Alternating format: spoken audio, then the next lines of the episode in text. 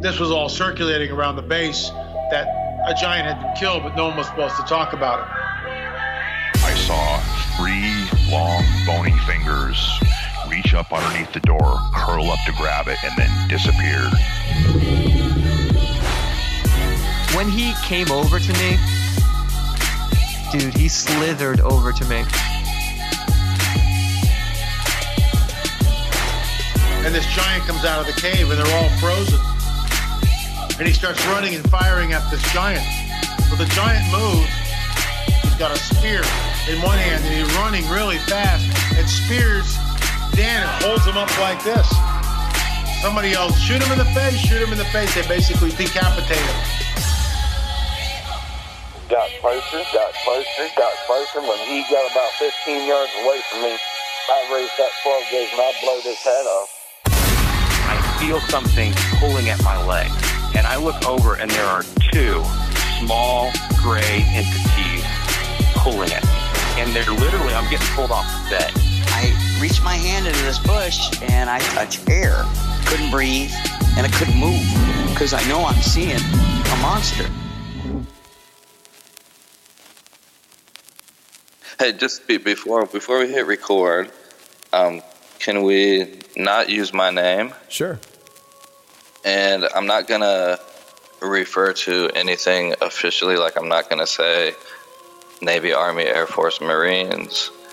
I'm, gonna leave it a bit vague. So, but it won't. You know, people will be able to fill in the blanks. And um, yeah, and I've never told this story before out loud, just in my head.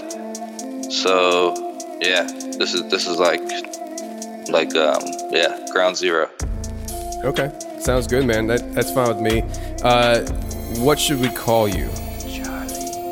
What name should we? Um, just call me. Uh, well, I'm gonna call a couple of the guys in my. Uh, I'm gonna call them just like Bravo One, Bravo Two, Bravo Three. So you can you can just call me Charlie. Charlie.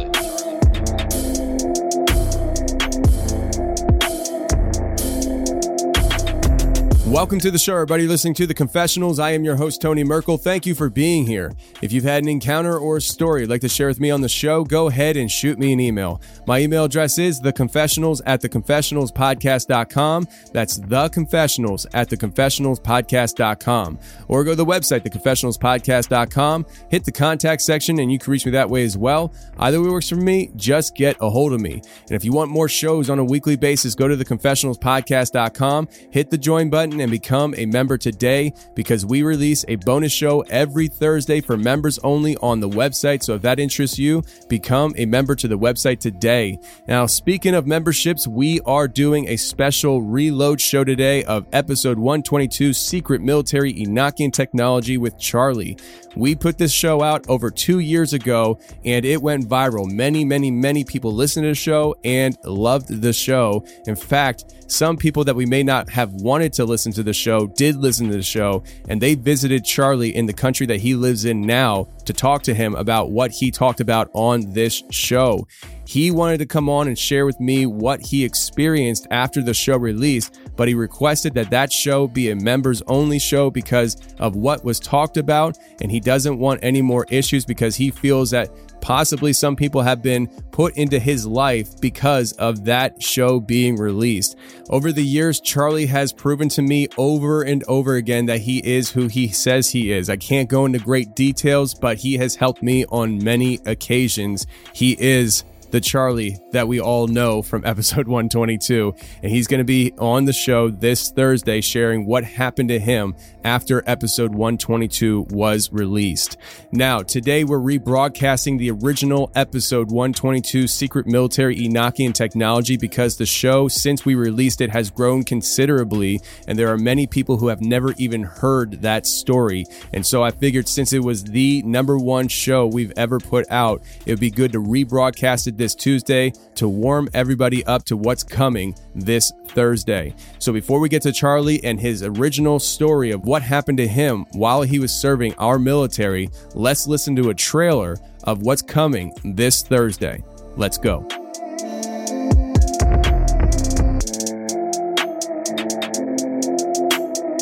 one day, just randomly, this is I don't know, it might have been a month or so after we had, we had our, our discussion.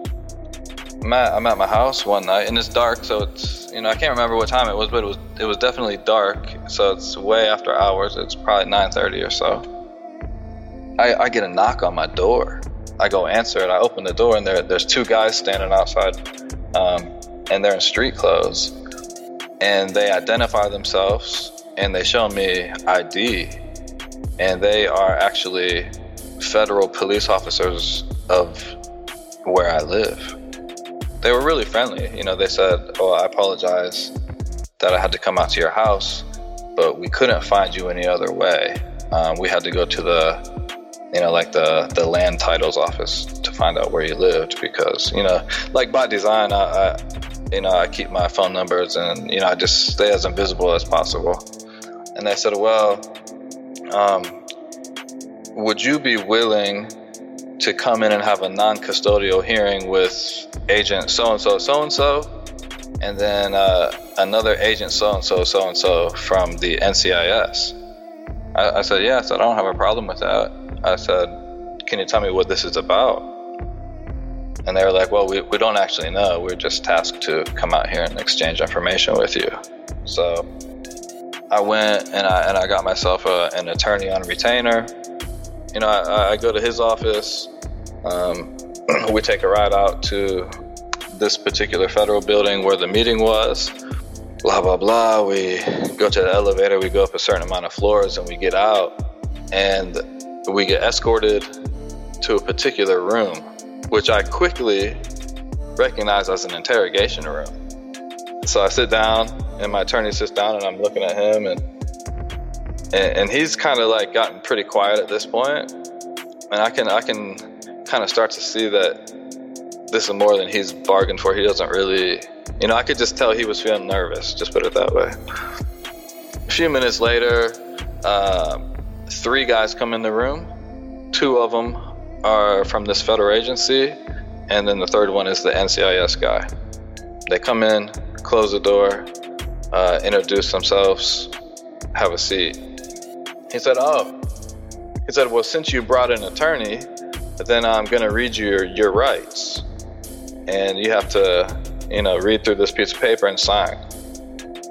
So then the, this, um, we start this interview process, and uh, so the Department of Defense guy, he's leading at this time, and he pretty much just starts asking me a lot of questions that I already know that he knows the answers to. Right? These are questions about my my past, my military past, um, just different things that I know that if if he has my file, which he obviously does, he already knows. So then it, it starts getting a little bit bit strange because then he starts asking me questions like, well, um, do you still have access to classified servers? Do you have classified material in your home? Do you plan to do harm to you know, XY, XYZ government. Um, what are your intentions? Blah blah. Like so. So now I'm starting to get, I'm starting to get questioned like a suspect, and um, it, it goes on for a while. There's a lot of questions that are kind of the same exact questions, but they phrase them a little bit differently to, I guess, they gauge what your answers are. And um, and they're all three taking turns. Um, asking me different different things in different ways, um, but ultimately the exact same questions. And I think it goes on about 40, 45 minutes. I'm sitting there like, luckily, like I have some some training like in advanced uh, advanced interrogation and stuff like that. So I have an idea how to keep a demeanor and you know st- stuff like that. So I'm going through this process and I'm answering their questions. And um, and then I finally kind of get fed up with it, right? Because now I'm feeling defensive. I'm, I'm offended now because these questions that you're asking me are indicating that you think that I'm some type of criminal or I'm planning some type of criminal activity. And so I just said, you know, so so what's the bottom line here? I said, Have I committed an offense? This is when the NCIS guy jumps back in and and he's like, Well, he was like, You know what you did, and I know what you did. And I said, No. I said, I really don't. You know, I said, Can can you please tell me? And he said, Well, the other guys in this room aren't cleared for that. For that.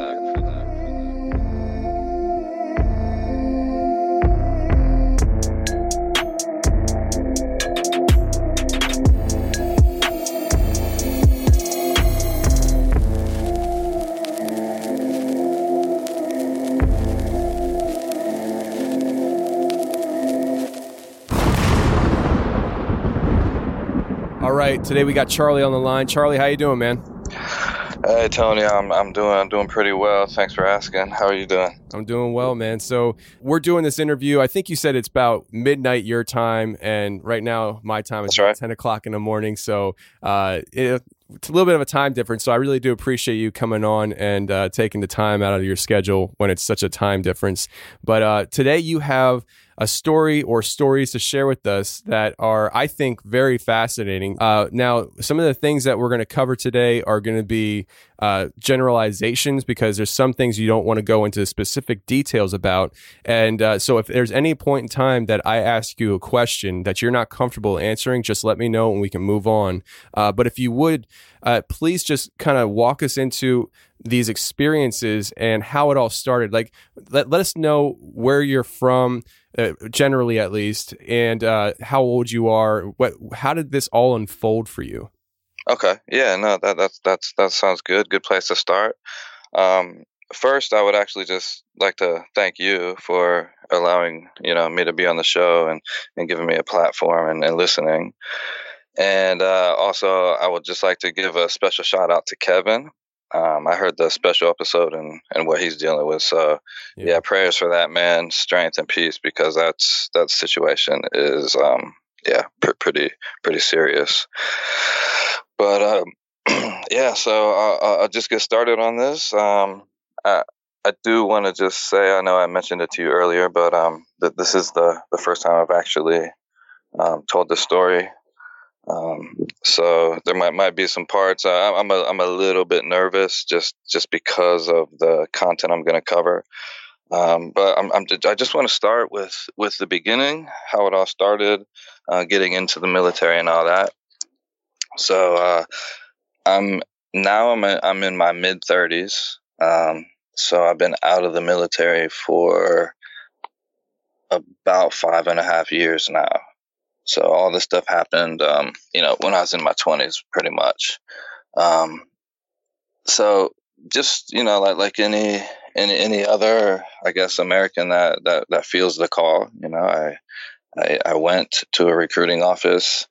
I took the initial tests. Um, the rec- the recruiter that was there at the time, he said um, said that he, he liked the score because you go in and, and you just kind of talk to him. Um, I, I'm not going to disclose what branch I was part of, um, but I went in. I took the ASVAB test. It's just a test everyone takes, and you get a prelim score. And based on that score, then you actually go take the official test. So um, I did that first. Um, the recruiter was was pleased with my score. He thought it was was pretty good because it's it's not like it's a you know like you get like uh, you know ninety percent A B C whatever. It's nothing like that. It's just it tests all different aspects of of how your mind works. Um, so anyways, I did that. I agreed to go up to the official testing station. Uh, so it must have been maybe two weeks later we did that. Um, they they take you up there. They put you up overnight. So I, no, excuse me. The first day I took the test. Second day, um, I had the results, and then I, I talked to uh, some detailers, and that's where you where you pick your job, right? So they they offered me based on on my aptitude testing, they offered me some jobs, and I, I chose to go into a particular intelligence job, um, which which was was fine. I, I, I didn't know going into it, you know, when when all of it started, like where I would go. I thought maybe cryptology or something like that. But anyways, long story short, um, Intel, and um, so f- from there, you just uh, you sign some papers. They get you all set up. They let you know roughly your um, your leave date, where you're going to go off, and you know you go through the boot camp and all that. Um, now, now, luckily for me, I'm a bit older, so I already had some life experience. Um, so I, I, was ready to go, man. You know, it, it, it was something that that I wanted to do for a long time. I just kept ignoring the call, and uh, I just got to the point. where I said, "Okay, this is happening, so we're going to do it." So went to went to the boot camp. Um, that's that's pretty tough. Twelve weeks. Um, some unbelievable stuff happens there. I actually had a pretty decent time there. Um, but yeah, they the, the the primary objective there is really to get the civilian out of you. So you go through everything from sleep deprivation to like physical beat downs. Not not that they're like beating you up, but they they push you to your limits. Yeah. And and when I went in, I, I, I you know, I'm a I'm I'm a pretty I've always been pretty athletic and all this stuff. Um, you know, so I was ready to go. Like before I went, like I made sure I was ready. And um, you, you never really know what's going to happen because you, you you fly to a particular airport, a bus comes and picks up like you know 500 of you. Um, so you're on like a, a caravan of buses. They take you to the location where where the boot camp is, and when you get there, you have no idea what's going to happen. So you're just along for the ride. So just just I don't want to spend a lot of time on this, but just long story short, when I got there, they divide you up and they put you into different, um, you know, like groups, different platoons and stuff like that. And those are the people. So there's about 80 guys in each group. And one thing I noticed, so the first two to three days, they just keep you up. Like there's no sleep, there's no nothing going on. Um, you're just getting ready, getting um, just indoc, in dock, indoc. So what what ended up happening is I ended up in a uh, like special ops platoon, even though I wasn't. And there were a couple other guys that also were not special ops, but somehow we got lumped into this group. So um, I, I don't know if that actually has any significance on what happens later as far as um, where my career went. But when I look back on it now and I and I see how that happened, I'm like, wow, that's that's actually strange. How did I actually get mixed in with this group when technically I didn't have any business there? That's I didn't sign up for anything like that. Yeah. Right. So, you know, it, it was just just something something weird that I look back at now. And um, yeah, so so I, so I did all that. Um, once you get through the whole boot camp situation, you you then go off to your uh, like your your training command. So so you don't have orders yet. Uh, you go to get because boot camp is only about getting you ready for the real thing, right? So then you go off and then you start training for what your job is, what you're going to be doing. So I went, um, I'll just say somewhere in California, and uh, it it, you know, California is great. If you haven't been there, it is outstanding. But um, while I was there, I, I did what I did what I had to do. I, did all my schooling. Um, I think I, I, was there for a couple months, and um, then I was pushed through my schooling. And the way it works is each class is about 20 people, males and females, and they take the top performers from the class and they allow you to pick orders first. So I was uh, top three in my class, and I, I got to pick orders. It, I was actually second out of everybody. There was a female; she picked first, and I picked second. And I originally had had had picked an entirely different set of orders to what I what I got. So what happens is you, you kind of get like a like a soft verbal commitment um, as far as okay, these are the orders available. So okay, I picked that one, and they're like, okay, you got that one. Now you just are kind of in a holding pattern until they cut your hard orders. And once they cut your orders and you get the physical copy, then it's set in stone. You're gone. You're going. So, um, so cool. So I was ready. Um, and then, um, you know, a week went by, two weeks went by, three weeks went by. Um, everybody that I was in class with, they left. I'm still there, um, and I'm just uh, they they gave me a job. Uh, I was just driving the captain around. You know, he has meetings and different things like that. The captain of the the facility we were on.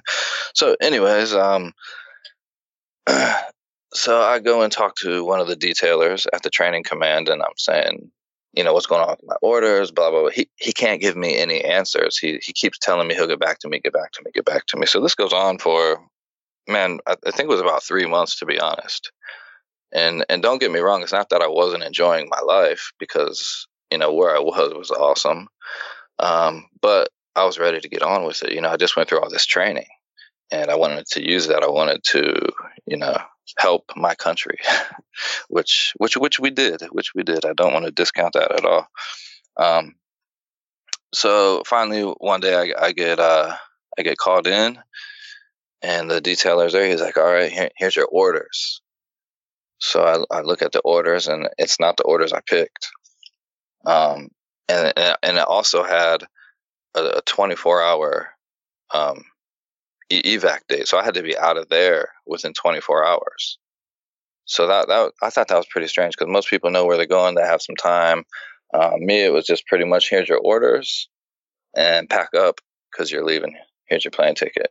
Were you able to uh, question that at all? Were you able to ask them, you know, hey, I didn't pick these. Why am I being sent here? Is that something that, you know, you don't even ask? You just have to go?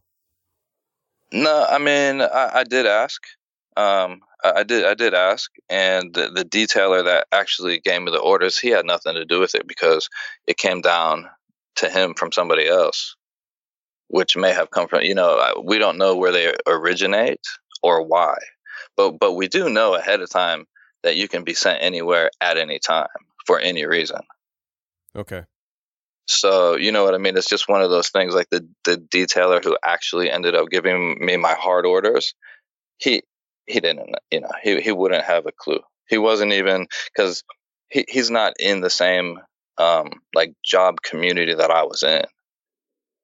Gotcha. He was just there doing a job. You know what I mean? He wasn't one of us.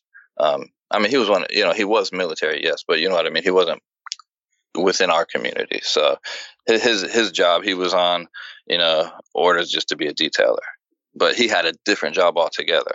But the way that cycles and rotations work, when when if you're not like in an active deployment um, part of your contract, then y- you might do any job, admin or, or what have you. So so that's who he was.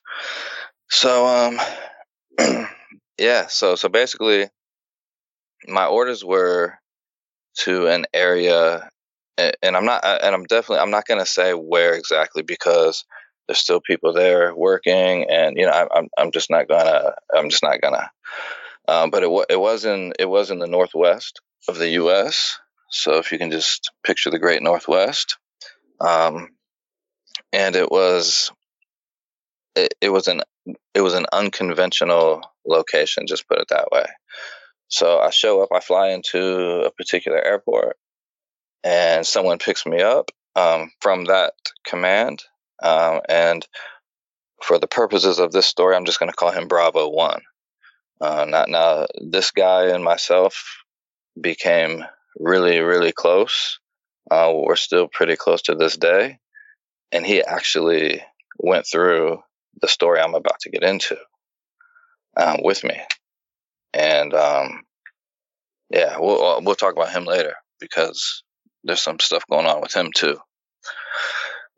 so, anyways, uh, he he picks me up. We we chat, we talk, we we drive like nearly three hours before we even get you know to where we're going.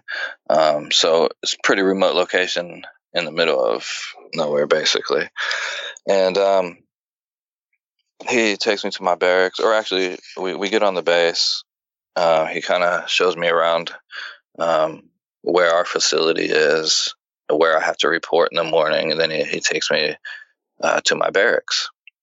And um, cool, okay, no problem. It's uh, it's evening time, so I had enough time to get in there, get everything unpacked, um, get get ready to go for the next day.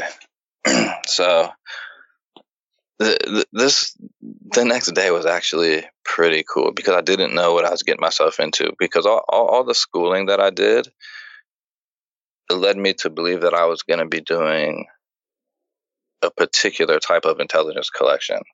So I, I thought we were going to have basically like an objective. We would collect against that objective. We would we would take information and, and create intel out of that, and then we would, you know, push that up the chain of command or laterally or, or wherever it needed to go, and, and that was it, right?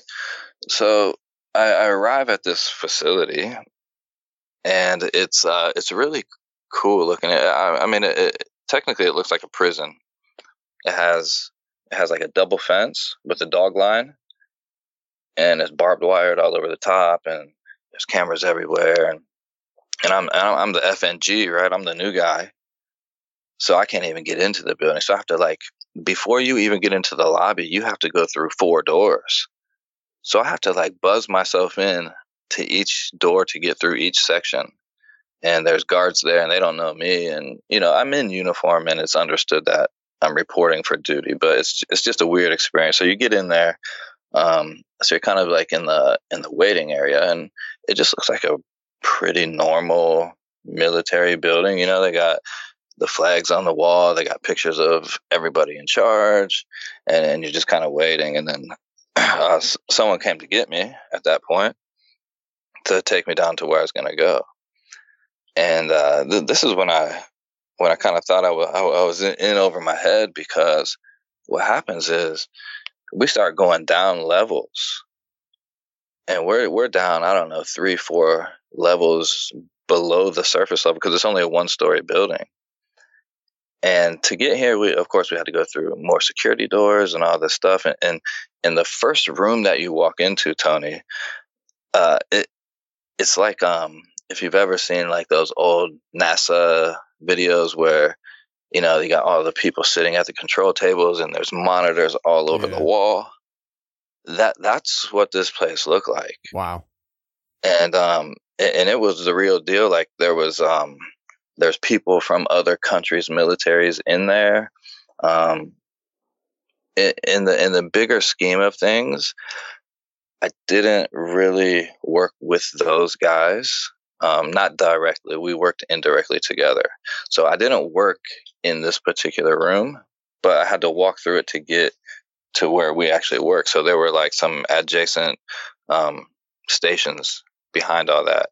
And to get into there, you had to go through another door with like a safe combo and all this stuff, right? So, so I'm I'm only telling you this just just to try to like paint a picture of like how how serious this place was. Yeah, I pr- I appreciate this, it, man. The, yeah, it's crazy, and and this was this was pre Edward Snowden because I was in when Snowden dropped the the um you know the info, and everything got even tighter after that. But that's neither here nor there. But so this is pre Edward Snowden, and this place is is, locked up tight.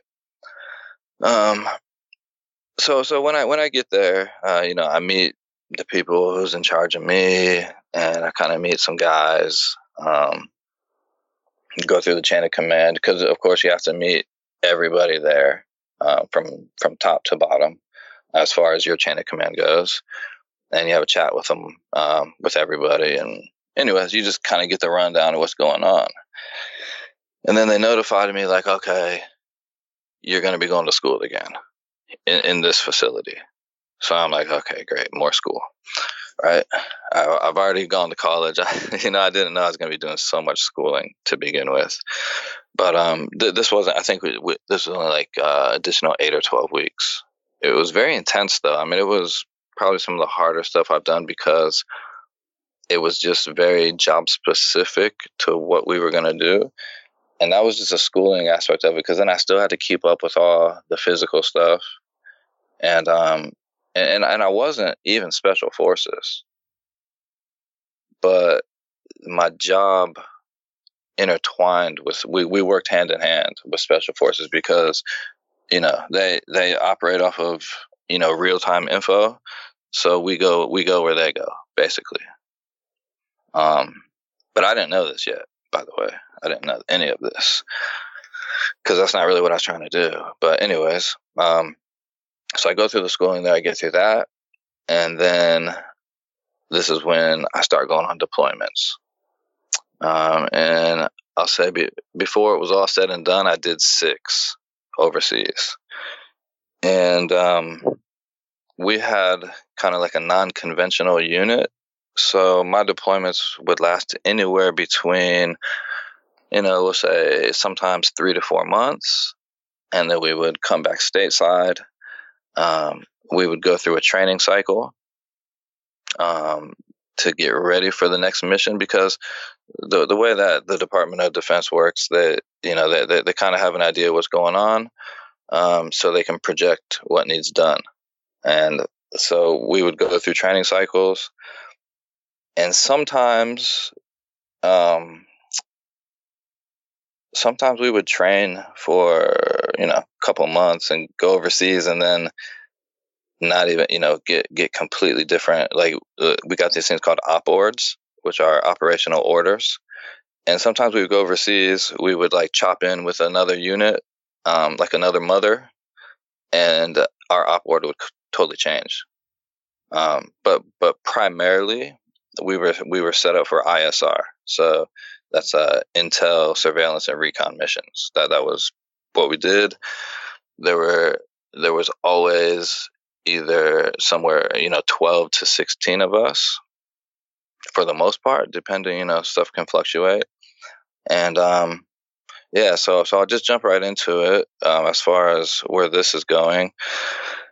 The, the this was about my fourth deployment now.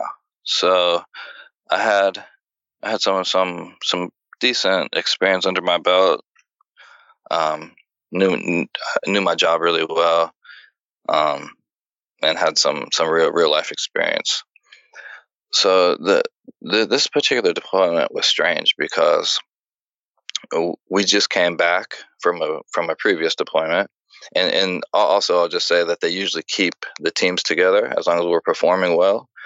Um, so we we get back fourth deployment. Well, we're only back for about two weeks, and then a, another op ord comes in, and instead of deploying the whole crew um, or the whole you know the whole team, they're they're deploying eight of us, and then they're they're deploying eight scientists. And now this isn't uncommon because a lot of times we would like meet up with the scientists once we got to certain locations.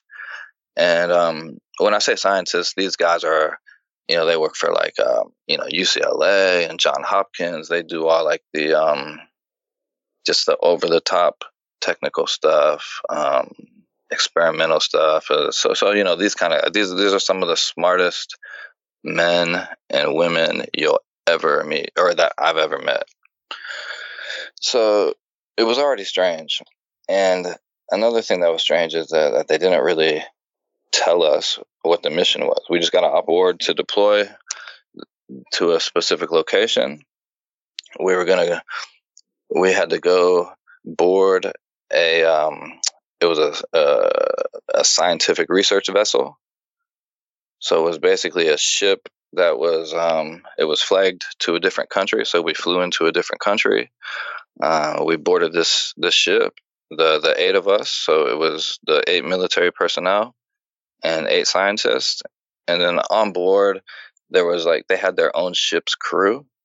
So there were about uh, 35 or so guys that were working on that ship. They were, yeah, that, that was just their job.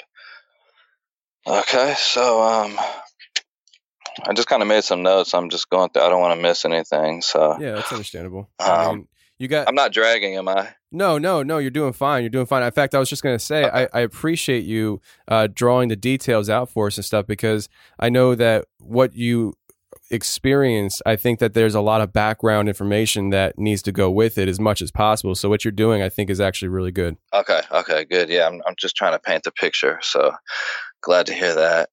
Um, all right then. So so we we, we board this ship. Um, we we have all our gear with us that we're going to take. The the scientists have their gear.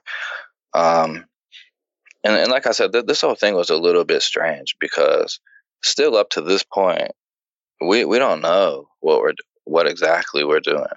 You know, we we assume that it's like within our realm of you know of operational capabilities, but but we don't know. So so it's kind of weird. Like even LT, um, he didn't know, or or if he did know, he really did a good job of not letting us know that he knew. but anyways, neither here nor there. So so what happens is uh, we we get out into international waters, and then LT calls a briefing. So this is basically like mission prep stuff. Let us know what's going on. So we all we all go to the to the SCIF. Um, this it's just us and the scientists in there at this time. And LT lets us know that um, we're going on a search and recovery mission. So we're going to actually um, disembark and be on, on the ground somewhere. And we're we're looking for a particular downed aircraft. And um, see see if we can. So so there's a few objectives here. So obviously we were gonna search for survivors. Um, and then another thing we had to do is um, we, we had to find the aircraft and we had to basically extract as much data we could from the you know the computers and stuff on board and then destroy it. Just in case because where where where it ended up being was what was in an area known to be hostile, and um, obviously you don't you don't want other people to get what you have, right? Especially on a, on a and and still and and I I don't want to I don't want to jump ahead of myself, but this was particularly important because of the type of aircraft that was actually down, and and and we'll get into this later because it's Tony. It, it's weird, man. It's weird. Yeah and um, yeah, so so yeah, so and then there was another deviation from protocol, which was was really strange. Um, usually, when when we're on a search and recovery, we get uh, isolation preparations, meaning um, everyone that's gonna ever deploy uh, behind enemy lines has to um, go through an ISO prep um, contingent, and all that really means is it, it, it has some very detailed, very personal information on it, so that if I'm overseas and I get captured by the enemy and I'm beat to hell and I'm barely conscious, you know, some you guys can swoop in, ask me one or two questions that would only be on this ISO prep and that only I would know. And if I answer those correctly, then you know you have the right guy and we can get the hell out of there. Right? So we didn't we didn't have any ISO preps. We didn't know who we were looking for. We didn't know what type of aircraft we were looking for. Um, what they they gave us like a, a general Latin long of the of the I guess the crash site, and then um, I, I, guess we were so scientist heavy because they had a lot of sensitive equipment with them that could pick up particular frequencies and stuff like that. So they had a whole array of frequencies that they could scan for to try to help locate this aircraft. So we're, we're getting ready to go. Um, and, and, and, I, and I'm already noticing, of, like I've already told you about a few of the things that were weird that um, didn't quite add up compared to previous missions. And then um, the, the, these scientists, like a handful of them, I, I, I knew. Um, and and one or two of the guys I knew pretty well just from previous times. And, and they, these guys are just regular cool guys, man. They, they they got families at home. They're not out here trying to get into too much trouble. You know what I mean? Um, and, and I could tell, man, they they were scared. I, I would, we were we were chatting um, because another thing is too we're we're on a, a 36 hour boat ride before we even get to our disembark uh, wow. disembarkation point. So we, we we had to go. Yeah, we had to, we had to go quite a ways, and we're we're also on a ship that is um, it, it's a scientific research vessel. So it, it's not that fast. It's not a warship. It's nothing like that. It's just a just a ship. So I guess I don't know what they have to go through to get permission to go into certain areas for what whatever. So all that happens, you know, outside of my pay grade. So um so yeah so so as we're getting ready, you know, um, I'm talking to some of the scientists, and man, they they look they look nervous, you know, like um like I, I couldn't tell if they if they knew like more than we did or or what, but but something was off. Um, yeah. So so the, the like uh, my my my spidey sense basically was tingling. You know what I mean? Yeah. So so anyway, so so so we finally arrived. So we are roughly like two nautical miles um, off of our uh, two nautical miles outside of where we're going. So at this point, um, we're we're expecting to to make landfall. Go two days in. Once we find the site, we were gonna spend about twelve hours there, do what we had to do, and then two days out, and then back on the ship, and then done. Right. That that was the plan. Um, so no problem. Uh, so yeah, so we got to that point. Um, we we used uh, two separate ribs. So there were uh, four mil. Oh, it's a rubber hull inflatable boat. It's just like a little little speedboat, Okay. little motorboat. So you can kind of so because the ship can't get that close to the shore without grounding out, you know. So and plus we're we're in a oh yeah uh, I want to back up too because we're we're also in a in a covert posture. So all comms on the ship were down, and uh, yeah, so so so there, there were just weird things going on, right? So that means So, that pretty much like- you're isolated alone. There's no communication, nothing like that. No communication. We we have like some HF frequency, um, which which I'm definitely about to talk about here in a minute, because we we we took some obviously comms so we could talk to Alpha Kilo, which is the um sorry uh the the ship which we called Alpha Kilo for this particular mission. So uh, obviously, so we could keep in contact with them, and because we have windows where we have to do comms checks, so they know that you know everything's going according to plan. Because once you get out there, man, you you you're, you're on your own. So if they have to send the cavalry, man, you have like a 48 hour tether. So you can't even get help for a couple of days if something goes wrong, especially where we were. Um, which again, I'm, I'm not going to even say where we were. I'll just describe it. Um, so yeah, so we get on these ribs, we we speed off to the shore, and basically we we we roll up on a on a beach, and um, we kind of we have we have like the ribs come equipped with a lot of different stuff, and they have like netting you can put over them. So we kind of like hit them a little bit because the beach had like it was kind of it was it was a little sandy it was rocky and it had like a lot of like driftwood and so it's this type of area so we were able to like put the ribs up against some of that stuff and then net them so just put a net over them to kind of kind of hide them right unless you're right up on it you might not see it so so that that's fine so so the area um, i'll just kind of kind of describe the area it's like a it's like a rocky woodland area um, it was a cold time of year. Uh, it wasn't snowing, um, but it was it was pretty chilly. And like I said before, it was um, an area that that we could consider hostile. Like if we ran into people, it it, it might it might go it might go off. So we we had to be pretty careful. And plus, we had eight civilians with us, which you know were very important for what we were doing because they had all the technical know-how and and all that stuff. Okay. So um so all right, so we're on the beach and we we have uh you know we have our general Latin long where we're heading to and and, and we start going.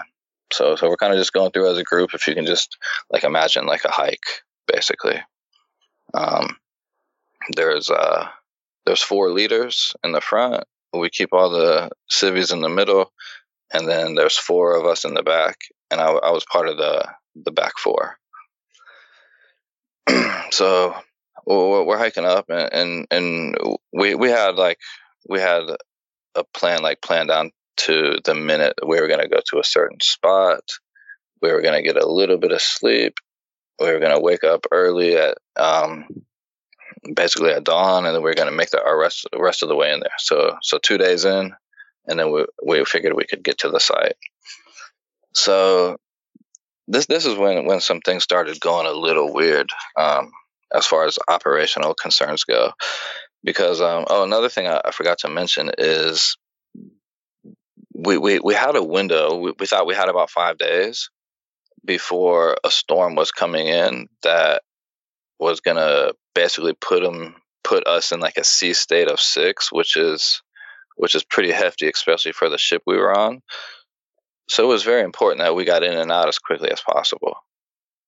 Um, so I I don't know if that really plays significance. We'll talk about that a little later. Um, but but we, we get to a point in the day where it's starting to get dark now because we, we didn't um, another thing is we didn't leave the ship like real early. We, we left like in the late afternoon uh, just so we can make our approach almost under darkness. Um, so so yeah so we get there we're walking through and um and we, we, get we get to uh like we, we went through our first comms window no problem um, but we're also going up in elevation as we're walking. And we're getting into some some thicker, more more dense, like wooded areas, um, which normally isn't a problem for HF, um, which is high frequency. It's you know it, that stuff is designed to basically talk over the horizon. Um, so we, we we get to a point, we get to our, our second comms window, and suddenly we, we can't we can't um, communicate. So I'm going out over the radio, basically saying like Alpha Kilo, Alpha Kilo, uh, radio check over, and it's just silence. No one's coming back. So we go through this a couple times. We we had two radios with us. We tried both of them, and we weren't getting anything. So what we did, we had we had two guys that were like um, basically like uh, recon scouts that were with us, and they took off. Um, they were trying to get to higher ground uh, to make contact. So so they left us, and they just went ahead. I mean, we were all going a, a, along the same drift line, so it's not like they just went off in some direction. You know what I mean? And uh, so so that night we uh, so we kept walking. Those guys kind of double timed it, and we didn't we didn't hear from them for a few hours. And now now it was time to to camp. So we kind of um, the, the, there's a particular way we set up um, in these situations. So, anyways, we set up camp, and um, we the, the two scouts that went out, we, we never heard from them. We couldn't reach them on comms. So something strange started happening where, because we all had um, like individual comms so we could communicate with each other within like a thousand meters, right? And now, now these these comms are playing up too. So w- if if I'm not like an earshot of you, we, we can't communicate like like um, verbally, which which was also weird. Um, you know, things were, were, were malfunctioning now. Um, so, anyways, the, the, the two scouts I went up, they they ended up. Uh, so we set up camp, and and they actually never came back that night. Um, the, it, it wasn't really that alarming though, because there's protocols for everything. Um, we just figured they hunkered down somewhere, um, whatever. So, so nightfall, we get up on day two very early. Um, like I said, those guys never came back. Um, and and and and we're, and we're and we're hiking now along the same drift line, and uh, something weird started like over the radios. Um, they just started squawking, like just periodically. So we we would just be walking. You know what I mean? It just like squawks in your ear, and and you're like, well, you know, why is this happening? Uh, it was just abnormal, very abnormal. So it ha- happened a few times, and it's not like we couldn't hear anybody. Like, um, it didn't sound like anybody was trying to call out to us, but the but the radios would just squawk. Um, yeah, I, I, don't really know what else to say about that. So so that so that happened.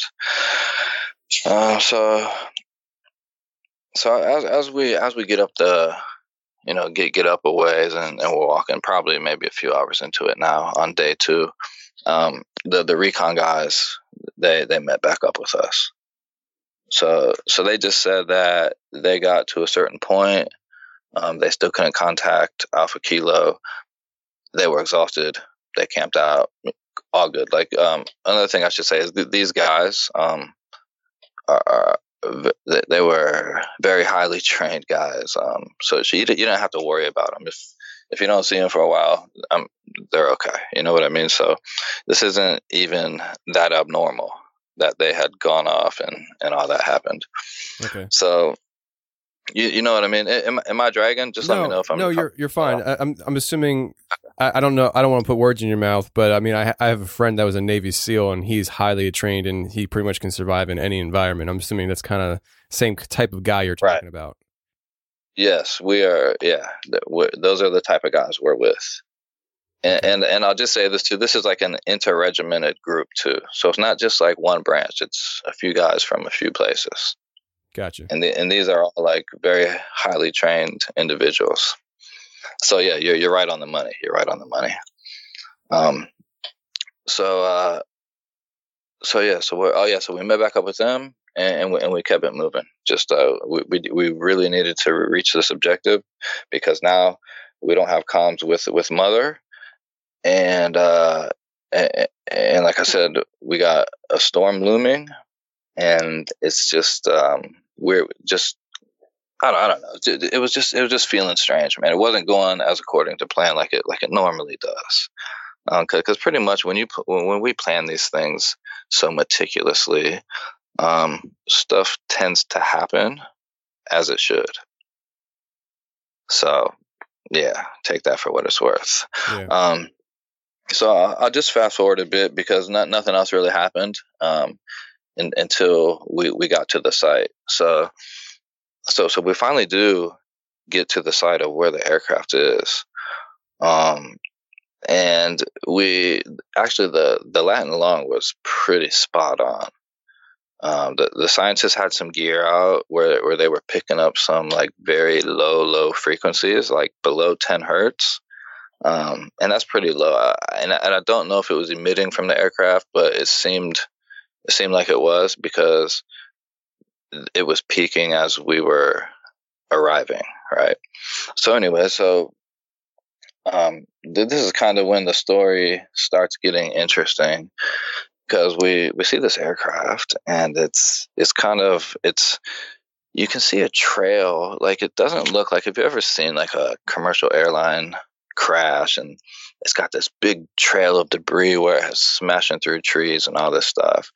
Like this, this wasn't like this. It, it you could see where it kind of like crashed through the canopy of the of the foliage, and it it it, it did mm-hmm. bang up like a couple of the bigger trees, but then it then it was just like sitting down in a valley was it kind of like uh, it, it, it crash landed from like a vertical angle instead of like a horizontal angle? Is that what you're trying to describe? Exactly. Yeah. Okay. Yeah, that's yeah yeah. So so it almost came straight down instead of on like a vector. Um, and, and I, I guess I don't know. At the time, I didn't really think it was that weird. Um, I just thought, oh, okay, there we found it, and and we were still pretty far away because it was actually in a valley and we had to climb that climb down like about 50 feet to actually get like to like on the surface that it was on. Um but right away you could see that this was like a it was a very weird air, aircraft. So this thing was it was like it was from from our perspective before we got up to it it was it was just it was jet black. Um it was kind of like I guess the size of maybe like a like a 737 but it, it the it, the um the wings were were different. So the wings weren't quite as wide, and they were they were pushed um, to the back, kind of like um, kind of like you would see like a NASA space shuttle. It wasn't the same shape as that, but it was kind of you know how the wings are kind of on on the the aft end of those ones, right? Um, and so so it just, it just had a weird a weird look. I had I hadn't seen an aircraft like that before, and you know I, had seen a lot of aircraft up to that point. So um so anyways we we we climbed down, um and, and we all we all kind of have have our jobs to do when we get there. So because of of my specific job, so I had to go um, into the fuselage. Uh, my instructions were to extract all the data. So basically, plug into all the computers that were on board, um, extract everything I could. Then we would perform um, emergency destruction on those hard drives and stuff like that. And then, like just for good measure, we would uh, put thermite over everything and basically melt it all. And then, and then before we left, uh, I, I guess we were gonna detonate a local EMP just to make sure to wipe out everything.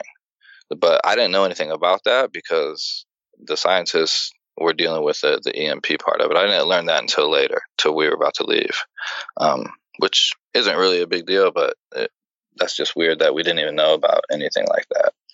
Because um, we had to set it on a timer to make sure that we could get far enough away that it wouldn't, um, you know, mess up our gear because we had we had gear too.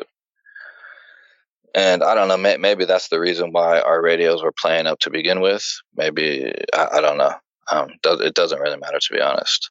Um, so we uh, we climbed down. We started approaching this plane, um, or I guess this aircraft, and uh, like you, as you get closer, you can start to see more detail and like the outside of it was it, it, it was like um it was like a checkerboard right? But it was it was black on black. So it was like a matte black. This entire thing was black. It didn't have any flags on it.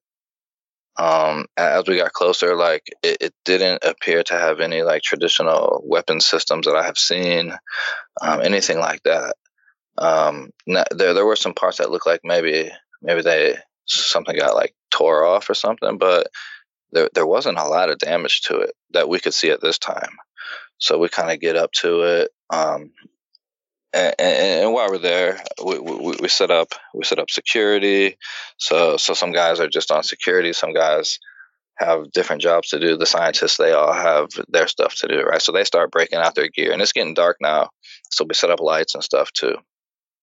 Um, so so now we're on site. We got 12 hours to do what we have to do, 12 hours or less to do what we have to do, and then get out of there. Um, so uh, I'll, I'll, just explain more about the, the the aircraft. So when we got up to it, man, like it was like I said, it was like a checkerboard.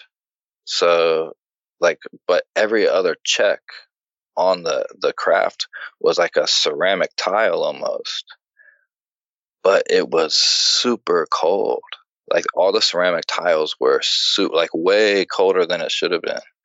So I don't know if they were being like cooled from the inside because as we found out when, when we did get inside, it still had power inside.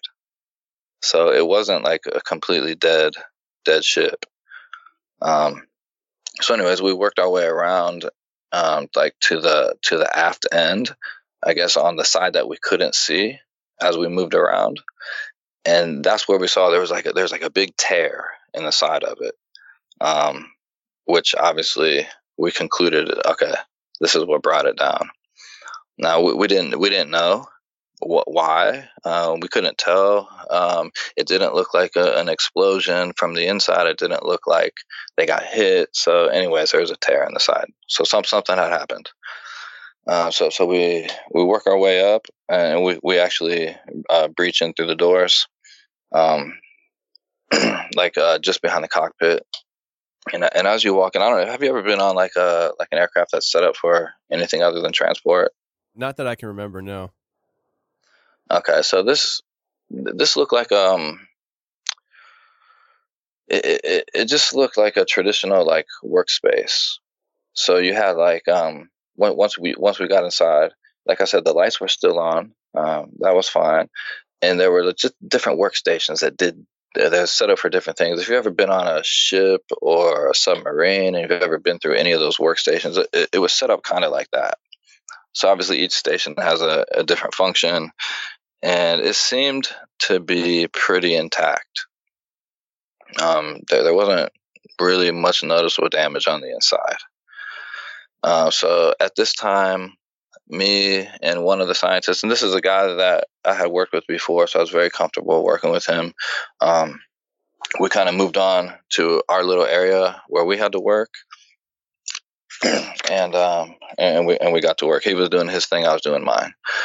Um, so it, uh, it is dark out now, um, and like I said, we're we're in the elements, so we're hearing what well, I guess we thought were like wolves and stuff, like uh, not not too close, but it just gave you a chill, man. Because just when when when you think that you're just doing your job, then you're you're reminded that you're like in the middle of somewhere, and not only could there be hostile humans, but now we're hearing things that would probably eat us, and um, yeah, so it was just it was just I was starting to feel uneasy, and, and nothing strange even has happened yet and I'm already feeling it because I think the tension was like bleeding over from the scientists because they were, um, like I said, they were they were feeling a certain kind of way before we even left. Um, so um, so we get there. So basically, I, I extracted. I, I, would go through like each each machine, and um, actually, for for the way that the aircraft looked, I thought you know what what kind of tech is on side uh, is inside this thing? I have no i don't know if i have the gear for it. Um, but but I, I did actually. I mean the the it wasn't like super advanced stuff like i thought it might be. It was pretty traditional hardware um, so i was able to connect.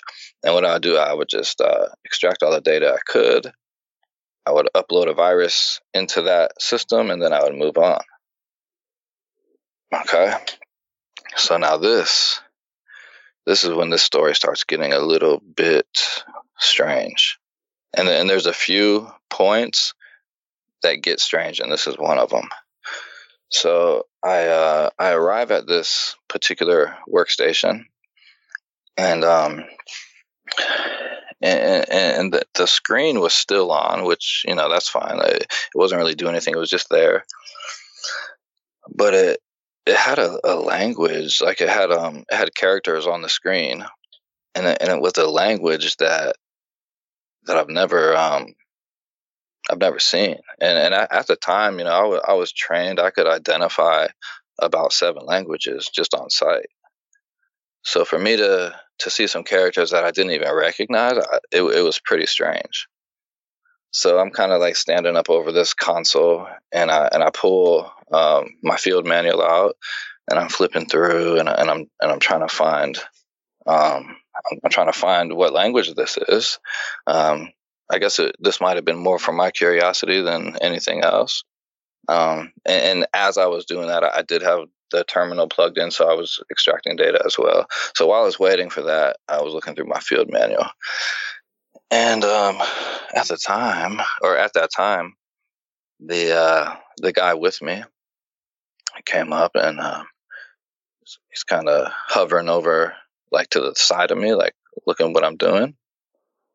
And he's like, um, "What are you doing?" And I and I explained to him the situation. I said, oh, "I'm just trying to identify what this is," and and then I just go on about my business. I'm flipping through some of the pages. I'm you know, doing my thing, and he's still standing there. And then like Tony, man, he he just like put his hand like calm, like like calmly but very sternly on on the book I was looking through. Right, so so I looked up at him, and he says, uh, he says you're not to find it in there.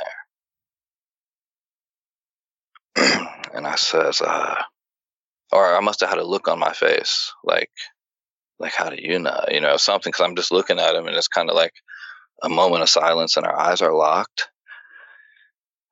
And I said, "Well, well, how did you know?" You know, I said something like that, and he says, "This is this is strange, man." He says, uh, and and and, and at the time I didn't even know what this was. Um, but somebody like you, Tony, you probably will know what this is right away because I had to, you know, later on I went and found out about this. But anyways, he says uh, you won't find it there, and I'm like, why not? He said, uh, he said it's it's a Enochian, and I, I had never heard of that before. Oh man. So, you, you know, do you know what that is? Well, it's I no, I'd never heard Enochian. Uh, did he? Did it? Is it like a derivative of the word Anakian? Um, I, I don't know. I don't. I don't. I, it, it starts with the E. It's E N O C H I A N. Oh, hold on a second. Are you talking about? Oh, you said Enochian as in E N O C K or C H, like Enoch. Yeah. Yes. Oh, Yes. That one. oh, Enochian. Gotcha. oh, is that what it is? Enochian? Yes. Yes. Um, And, and, that's. Uh, and I was oblivious at the time. Yeah, I I that's like um I'm not trying to shift gears or or even like get you off track or anything like that. I want you to I continue. don't know. But ahead. but it, the Yeah. Enochian language is it's like um uh it, it's like a cultic or uh, uh angelic kind of like le- I don't know much about it, but it, it's for like um I, I, I'm I, I'm gonna butcher it, but I know I, I definitely have heard of this, and it, it's it's like really secretive kind of like language, right? Yeah. I, I I mean, since, since I have researched it as much as I could, so I kind of have a grasp, I think, of what it is. Um, but but at the at the time when I didn't, and I just looked at him, and our eyes were locked, and um, and he knew that he had to answer me because I didn't know what he was talking about, and and, and I I was looking like our our pupils were locked, and I could see like his chin quivering. Like you know when somebody's about to say something they don't want to say, and, and like their muscles are like involuntarily like shaking. Yeah. So he's looking at me, and I can see his chin doing that. I'm like, what is what what is going on here? Like I'm I'm I'm suddenly confused, kind of about this whole situation. And he says it's uh it's an ancient demon language, and I uh, and I didn't believe him. I I, I said uh, I, I said no no. I said that that doesn't there's no such thing. And anyways, so so I, I kind of try to pull my my manual back from him, and he's standing there. And and, and this guy, I'll just say like he he's very professional all the time, very polite all the time. And when he saw that I didn't believe him, he kind of like doubled down on, on my manual when I tried to take it away. And he looked at me again and he said, he said, get your job done and let's get the fuck out of here. And he, he would never cuss, you know what I mean? I've never heard him say anything like that before, but he was serious, Tony. Wow. And, um, and I, and I could just like from that point on, man, it was like pressure. Like you could, I could just feel it because now I don't, I, I don't know what's going on. I, I really don't know what's going on. I don't even know if the other guys that are, I don't know if they know, I, I don't know what's happening. So I just, sorry, I just, I just continue to do what I'm doing. Um, I, I finish that station. I move on. There's a few more stations. Um, and we, we, we, we kind of finished what we were doing inside there. Um, so we, we set the thermite. Do you know what thermite is? Yeah. It's uh okay. So we had these little like uh they're, they're just little strips we put on top of basically each console when we're done, and we just light it up, and that thing just gets so hot that it just melts through the entire thing. So so that that's that's like typical if we're trying to destroy stuff that we don't want any anyone to ever recover. Um, and like I said, like um, just if if I go back to describing the inside of, of the aircraft, it, it wasn't it wasn't crazy looking like I it, from the outside. I thought, oh man, this this looks like Star Trek, but on the inside, it was it, it wasn't really like um, the the cockpit. I, I didn't go in the cockpit, but the door was open. I could see in it. It looked pretty traditional. It was very high tech, but it looked you know pretty regular. Um, And also, Tony, there's no sign of life. I forgot to even mention that. What? where's the crew? We there's nobody there, which was weird. Um, yeah. So, so I finished what I had to do. So I went up, um, and then I just kind of took took a security watch, um, to wait for everyone else to finish what they were doing. And and and man, so as you can imagine at this time, like I'm not I'm not telling anybody what's what's happening because uh, Bravo One, which is the the guy I told you about that had originally picked me up, he was there too, but he was doing something else. Um, you know, job specific for him. Um, so I didn't even uh, I didn't even mention this to anybody. So this is all like marinating in my head, and and, I, and I'm still not sure if I if I believe what this guy said at this time. You know, I, I just don't know. It's, it's it's the most bizarre thing I've ever heard. And why would you know? It's not time to joke. So I don't think he was trying to tell a you know play a trick or anything like that. And um and yeah, so I just left it at that, uh, and I waited for everyone to finish. So basically, that was night. So we were there about twelve hours. Uh, actually, only we were only there for about ten hours. But by that time, um, it was it was day breaking the next day. Um, so we had to start hiking out now. And uh, as as as we're hiking out, you know, we, we all gear up. Um, I, I kind of had a chat with uh, Bravo One. Well, so remember I told you there were like uh, there were four in front, the eight suits in the middle, and the four in the back. Yeah. So once we like reestablished like a formation, and we and we started leaving, like we were kind of talking, and and I had mentioned it. I would I'll just call them Bravo one, two, and three.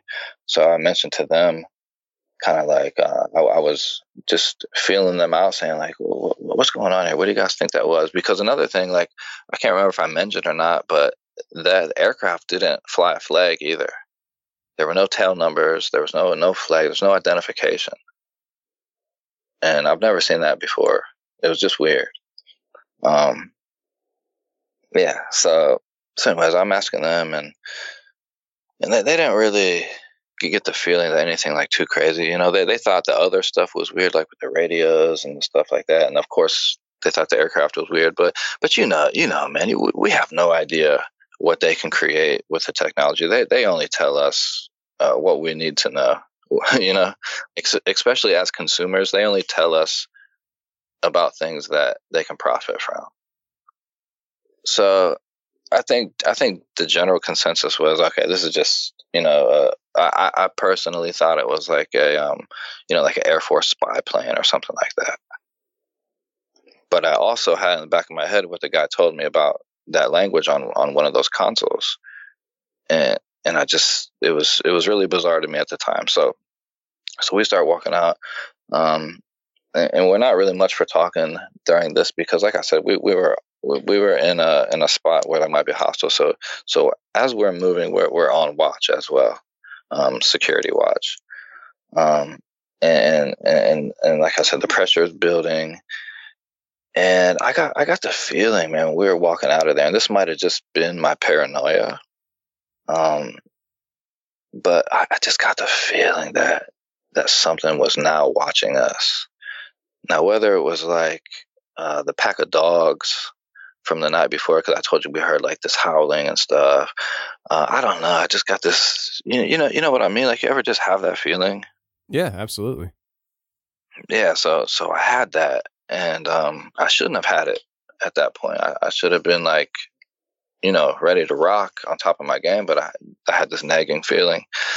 And I kind of mentioned to the other guys, like, man, I, I, feel funny, man. Like, uh, did you guys see any movement? Da da da da da and and they're like no but then like as as we moved they started also getting this feeling um and so so we kind of um we kind of took breaks periodically because remember we're with uh, some civilians too and we're going through some pretty rough terrain so we can't just like you know jog jog it out so um and, and we are carrying some or especially them, they they had some pretty heavy gear. We had our, our typical gear, um, I don't think it was much of a problem for for us. But anyways, so our, our next little um, resting point, we kind of grouped up, spoke to the guys in in the front, to, you know, got a read on them, see how they were feeling, and and I think at that point, like everybody was kind of feeling something off for sure.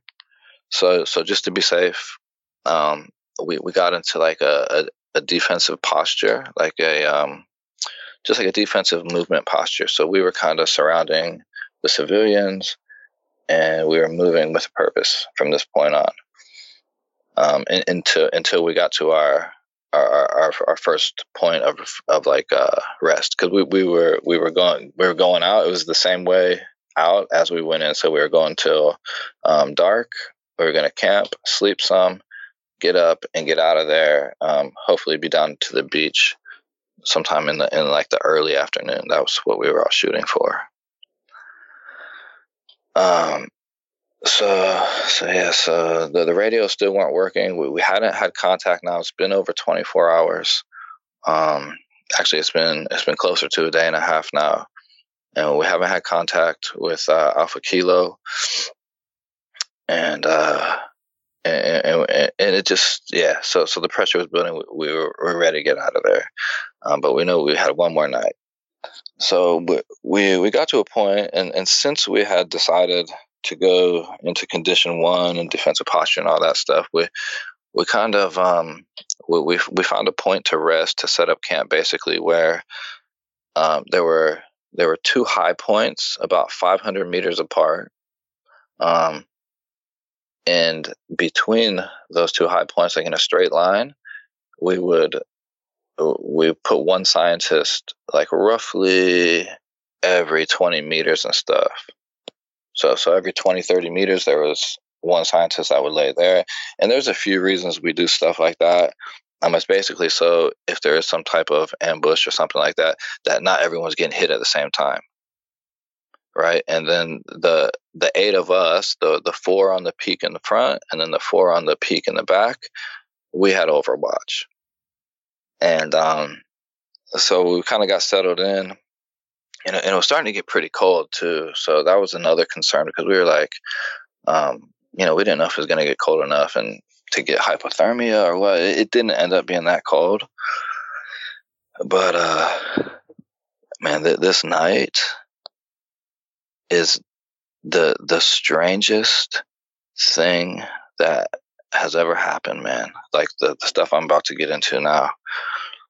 Um, so the scientists are down. It's it's it is it is well, it's almost dark now. Um, the sun's not down, but since we're like under the trees and stuff, it's pretty dark, and it's it's typical like sounds of you know that you you would typically think you'd hear in the forest.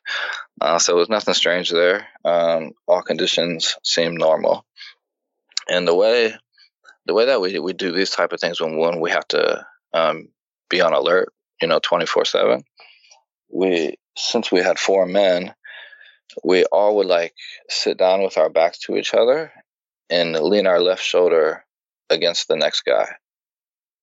So there's a few reasons we do that. Um, one is to make sure we keep our rifle in our right hands, and another reason is so two guys can sleep at a time while the other two guys have like a 180 degree vector that they can see. That's smart. It, does that make sense to you? Yeah, that makes okay, a lot of sense. So, so that makes sense. Can I ask you a Okay, question yes. uh, before we go any further? Uh, with that, what you just described and stuff, and this is really off topic, but I'm gonna kill myself if I don't ask this question. What happens if somebody's left-handed and they use their gun in the left hand? They, ha- they, they, they it doesn't matter because you, you're trained to shoot them both. Okay, gotcha. All right, Because, just because there there are there are lefties. I'm a lefty, but I shoot a rifle right-handed. gotcha. I, I do too. That's So, yeah. I wasn't sure if it was the same for everybody or what, but I'm left-handed, but I shoot right-handed, and so I wasn't sure. You know, Oh yeah, yeah. I think um like when when my dad had taught me how to shoot when I was young, I just I learned how to do it right-handed anyways. But but it doesn't matter. You you do enough shooting on both sides that you you can be pretty proficient. But since you know the society is right-handed dominant, that's kind of just how, how how it goes, I guess. As you know, since you're left-handed, we, we get all the the spirals on the um you know paper on the left side and the Yep. desks at school when we were young. Yeah, so you know. yeah. Um, okay, so let me uh, let me let me get back in here. Uh, yeah. Okay, so we had the guys. So like I said, they were about 500 meters up. Uh, we had the scientists on a string, um, kind of in the middle of us, in in our, all of our views. Um, and then we were set up like in, in, in a vector formation, so so two guys could get some rest, and then when they were done resting, the other two guys could rest, and we still have the same coverage um, visually, you know. And, and, we also had optics and stuff, so we had uh, night vision and FLIR and stuff like that. Um, so yeah, that's that's helpful in a very dark forest. Um, so I guess I, I, guess we'll just go into it, man. The night's going on. Um, I'm I'm on a, a resting cycle.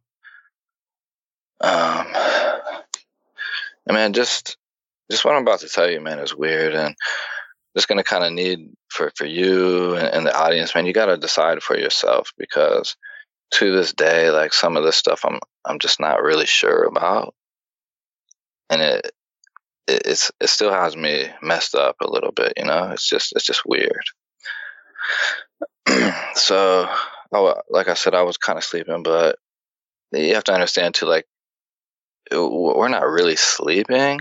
Like our, our brains are always turned on, even though my body was resting. So I'm I'm just I mean I'm just sleeping. And uh, you remember back in the day we had the iPods. Oh yeah.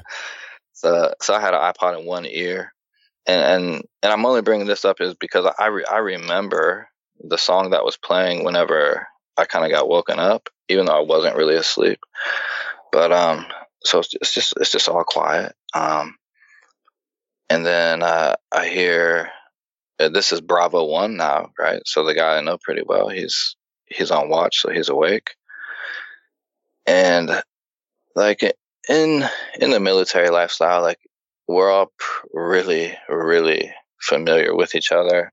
So we, we have either nicknames for each other or we call each other by our names or, or whatever, right? So when, when somebody calls you out by your by your job title, then then you you immediately just subconsciously know that it's serious and it's about business. Okay, so so I'm kind of in a in a sleep. I'm resting, and uh, Bravo One, he's to my right, and he he says, uh, you know, I can hear him saying, and uh, I kind of kind of come back to consciousness, and and, and the song. It, it, you know Mobb Deep. You ever heard you know heard of, of Mobb Deep? Yeah. you're you're a hip hop guy, yeah. So, yeah. so remember that song Twisted? I think it's called Twisted or something.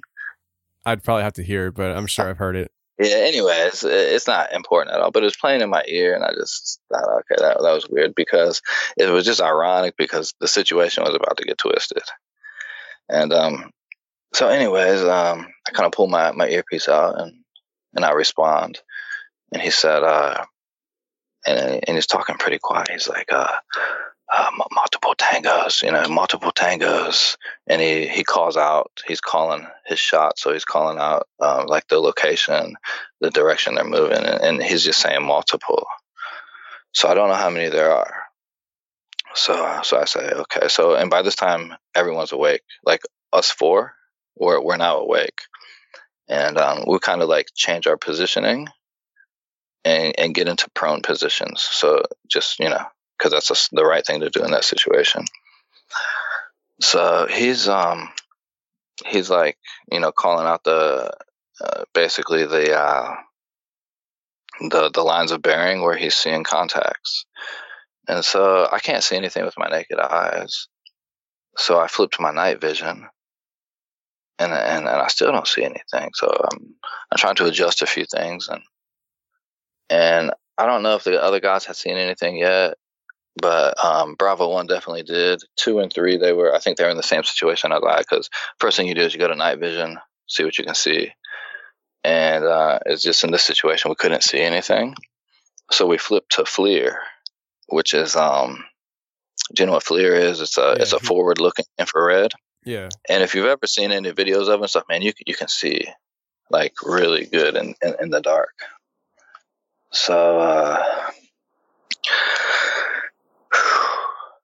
so uh, we flipped to the FLIR man, and uh, what, what what I observed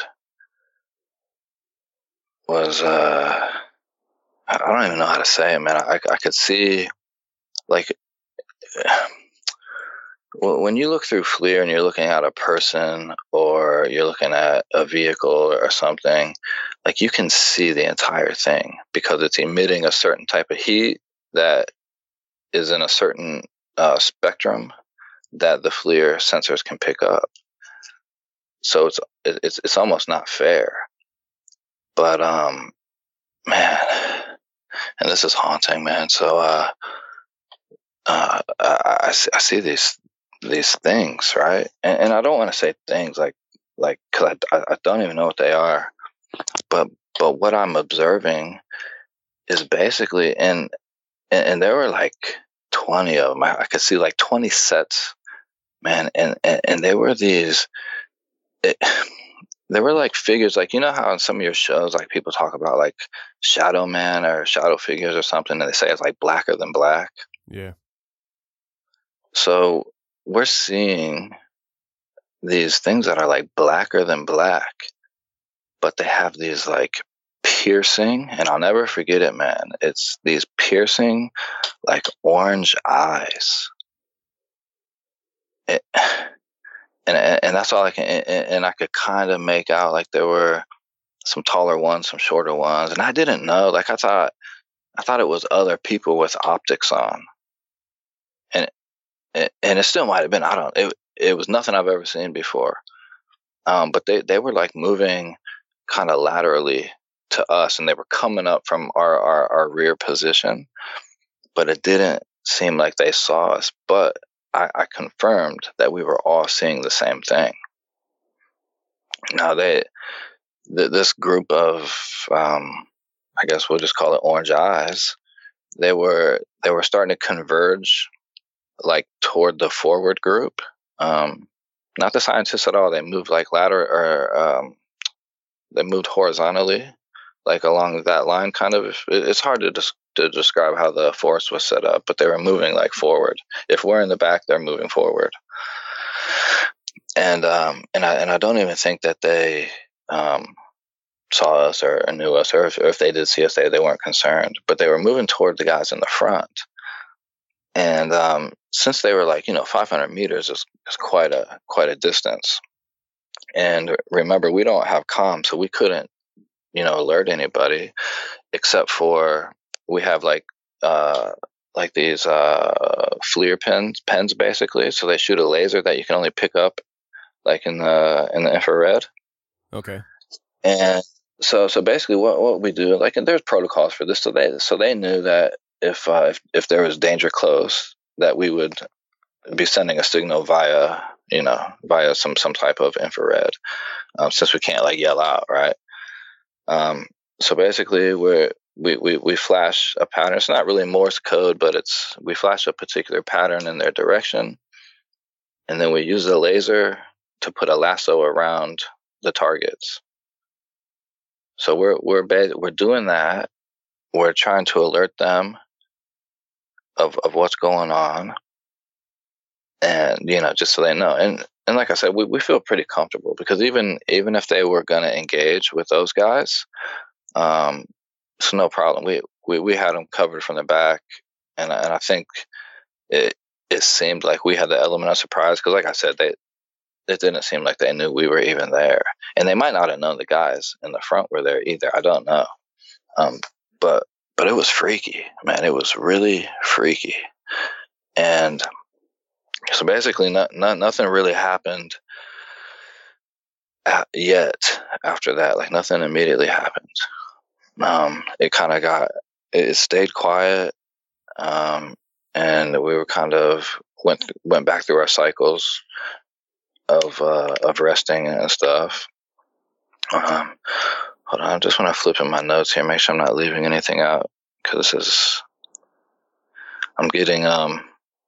I'm feeling funny talking about it, man. I can understand. Just want to make sure I'm not. I mean, it, it, this is something that you haven't talked about you know, before at all out loud. And uh, I can understand your, you know, hesitations, discomfort, and trying to also collect all your thoughts into one cohesive statement to share with us. So uh, take your time, man.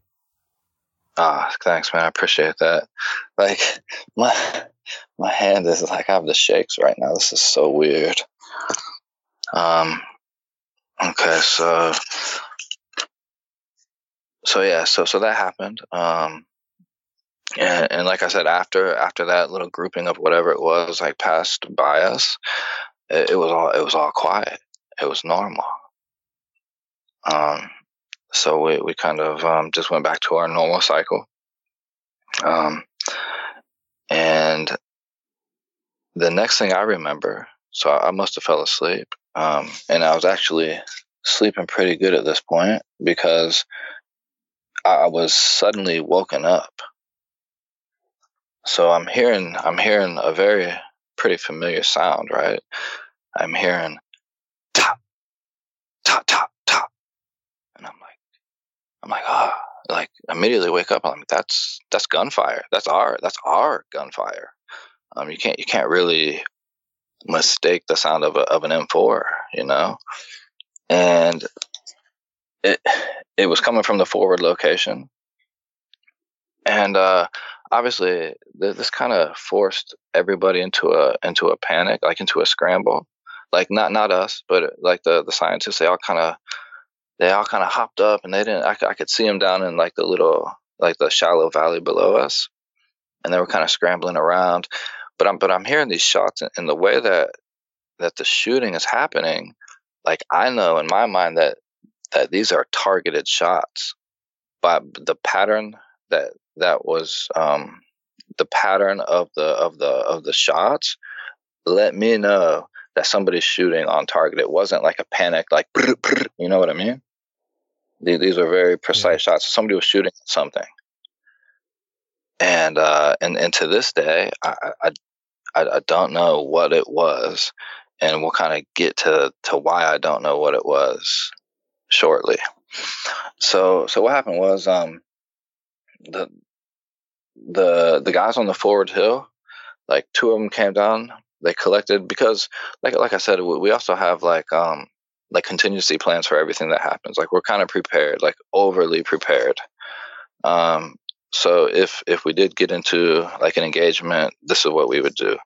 So the the forward team, two of the guys came down the hill, and they ended up collecting. Um, or they they ended up collecting six of the scientists. So that left two that were on our end.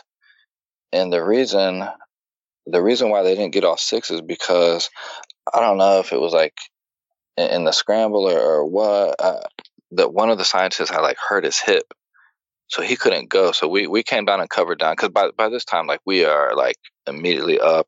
We're we're ready to roll. Um, because you, your your body just automatically reacts. You're kind of like on autopilot. So those those guys um, grab grab those, those scientists up in the front and they go, they're moving toward the gunfire, which let me also know that, okay, there's not like immediate danger. There's not like an imminent danger. But, but, but I'm still hearing like shots ring out periodically. So, so guys are moving. Um, and I don't know if I'm explaining this right, but this is happening over a pretty great distance. So we can't see what's happening up there and then taking take into account that there's also trees all over the place. Um, so are are, are you following me? Yeah. On this one so far? Yeah, absolutely. Okay. Right. So those guys kind of kind of disappear. The four of us from the rear watch, we we go get the other, you know, the other two guys that are still there, and they're, and they're, they're you know, they're they're pissing.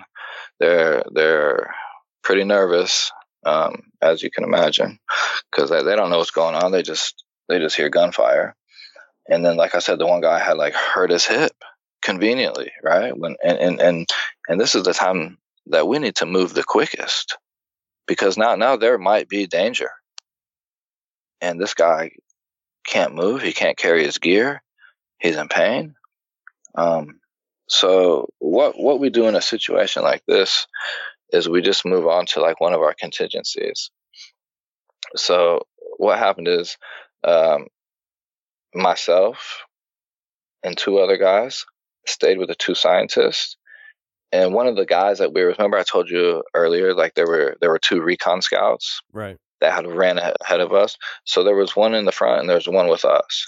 Um, so uh, we we sent him ahead to basically catch the other group, and we were going to run. And and the, and the idea was that myself, uh, Bravo One and Bravo Two, basically, were going to take the injured and the other scientist to uh, to a different exfil point, which was it was just away from where we had pulled the ribs up. It was about a mile down down the coast, right? So so we had a we, we were going to now go on a different path because in a situation like this, you can't you can't um, if you can avoid it, you, you can't put a civilian in any type of danger, especially these guys because of who they actually were. You know, th- these were are very important people. Just put it that way.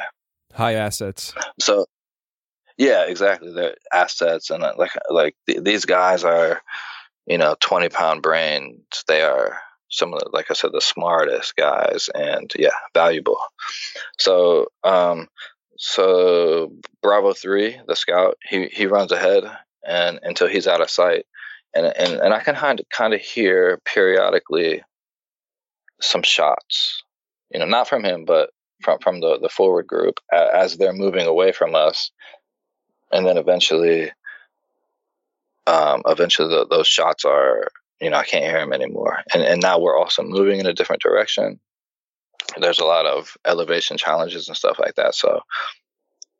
So long story short, um, we, we kind of made a makeshift gurney to to put this guy on, and we, and we and we just like we had to basically we, we not basically we had to literally carry him out.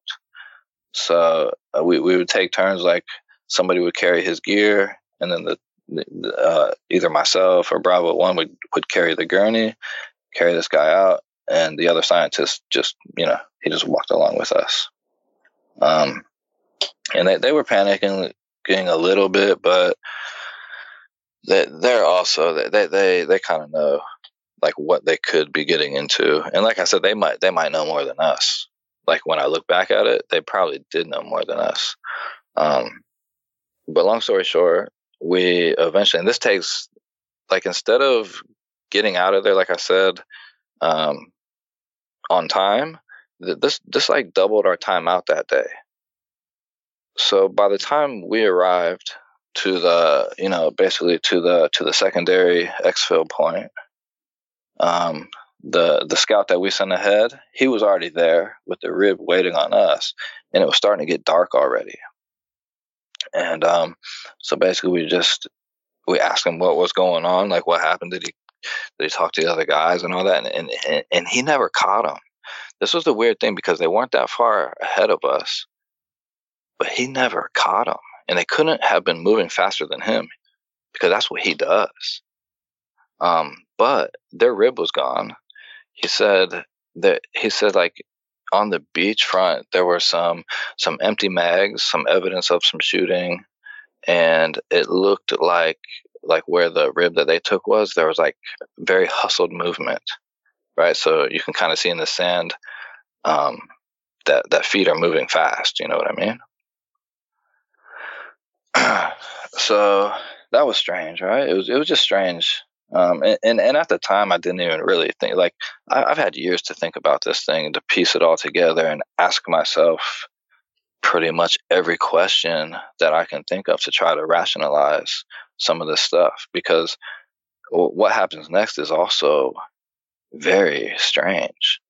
Um, and, and I can't reconcile it, Tony. Like it, it freaks me out and, and this this is part of the reason why I just kind of just got a fresh start, man. I just had to get away, and um, yeah, so uh, so so we uh, we we got on the rib, um, and now and keep in mind, like we, we still don't have contact with the ship because we, we we have one of the radios, and, and we still don't have contact with the ship, and the ship now is directly just two miles away from us. I mean, as far as we know, That that's where it's supposed to be, and now we're on sea level. There, there, there should be absolutely no obstruction, um, but for whatever reason, we, we couldn't get in touch. Um, so we get on the rib, we go back out um, to the ship, and the and the ship is still there, but remember I said that we're like in a covert posture, so everything is darkened on the ship. Like there's no lights on it. There's no. This thing is just not even. It's not supposed to be there, so it's not there. You know what I mean?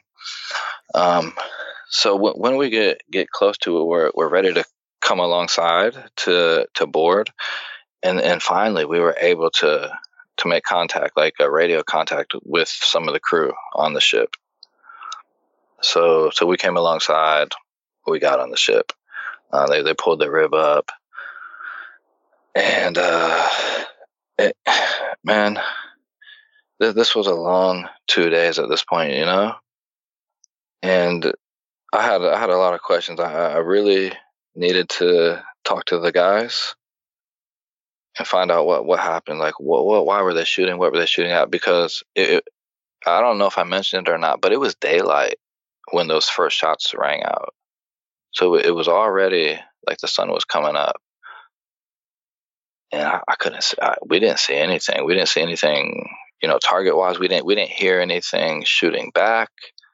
Um, it was just completely abnormal. So, um, so we we uh, we grabbed our gear.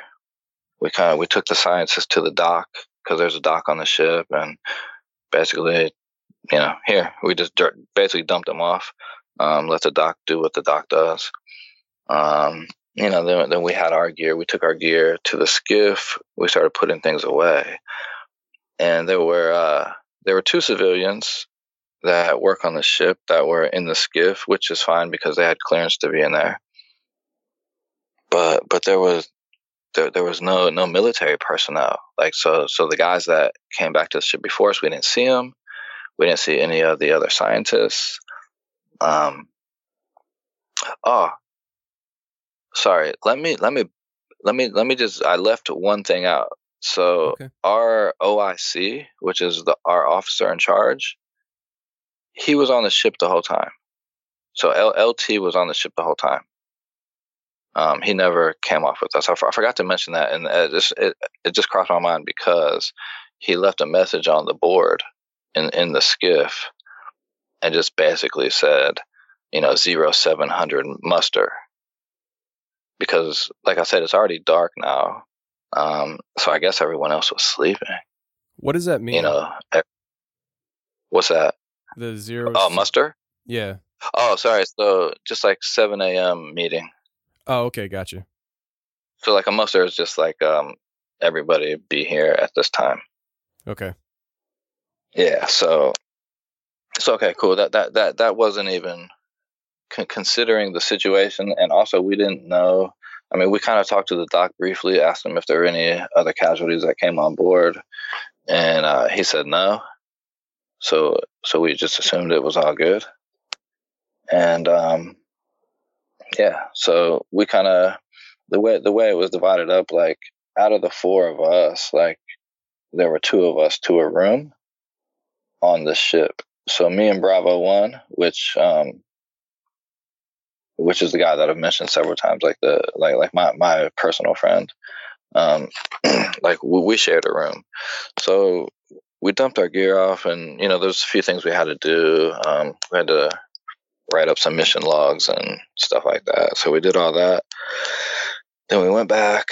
Um, we we showered, you know, and, and, and let me tell you, man, we were exhausted. Obviously, we, we were just just out for a couple of days, and and even if you're out for a casual hike for a couple of days, you're, you're going to be pretty tired. And and we weren't necessarily like climbing and stuff, but it, was a pretty rough one, and um, just just exhausting. So we uh we we all shower up, and um, and the other two guys they go off and do their own thing. Yeah, so so now me and uh, me and Bra- Bravo One can now have a conversation about everything that just happened because I didn't even tell him. Yeah, I didn't tell anybody about like that Enochian and stuff.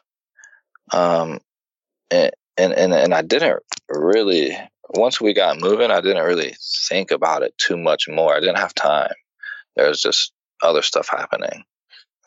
Um, so so we kind of had a chat. Like when we were on site on the location, he was uh, he was doing a lot of like uh, what would just say environmental scanning. Um, so he didn't run into anything weird like I did. But but I told him about what happened and stuff, and he was like, you know, he, obviously he, he didn't really he didn't really believe it, but then but then then he kind of had to believe it because we all four saw that that weird stuff with the like the bright orange eyes, like moving through the forest and none of us knew what that was. It, that was freaky, man. You talk about, you've heard people like tell stories how like the hair on their neck stands up. Man, that's real. Like if you've, like I've I've been afraid before. I've been afraid plenty of times, but not like like that. It was a different type of fear. It was like a cold, bone chilling fear. You know what I mean? Right. Um, so it's not not something that you're gonna forget. So, um, long story short, we have our little chat and then we just we just rack out um, until the next day. And even though it was dark, it was still relatively early because when there's an yeah, it was it, it doesn't matter. We, we we got some good sleep. So we get up the next day, and um, kind of some of us are like moving moving through. We're going to the galley and stuff, and and now finally I'm seeing some of the other guys that came back um, before us, and we're like, oh man, we're like, what what's going what happened? What's going on? And um and and, and they they were giving us like um like weird answers, like like the type of answers that you would give somebody if if you just didn't want them to like be in your business at all like kind of just like putting us off that they, they didn't they wouldn't tell us what happened and it, and it was almost like they were pretending that they they didn't even know what happened. Right? They were like, "What are you guys talking about?" Like, like, like almost like we had imagined this thing.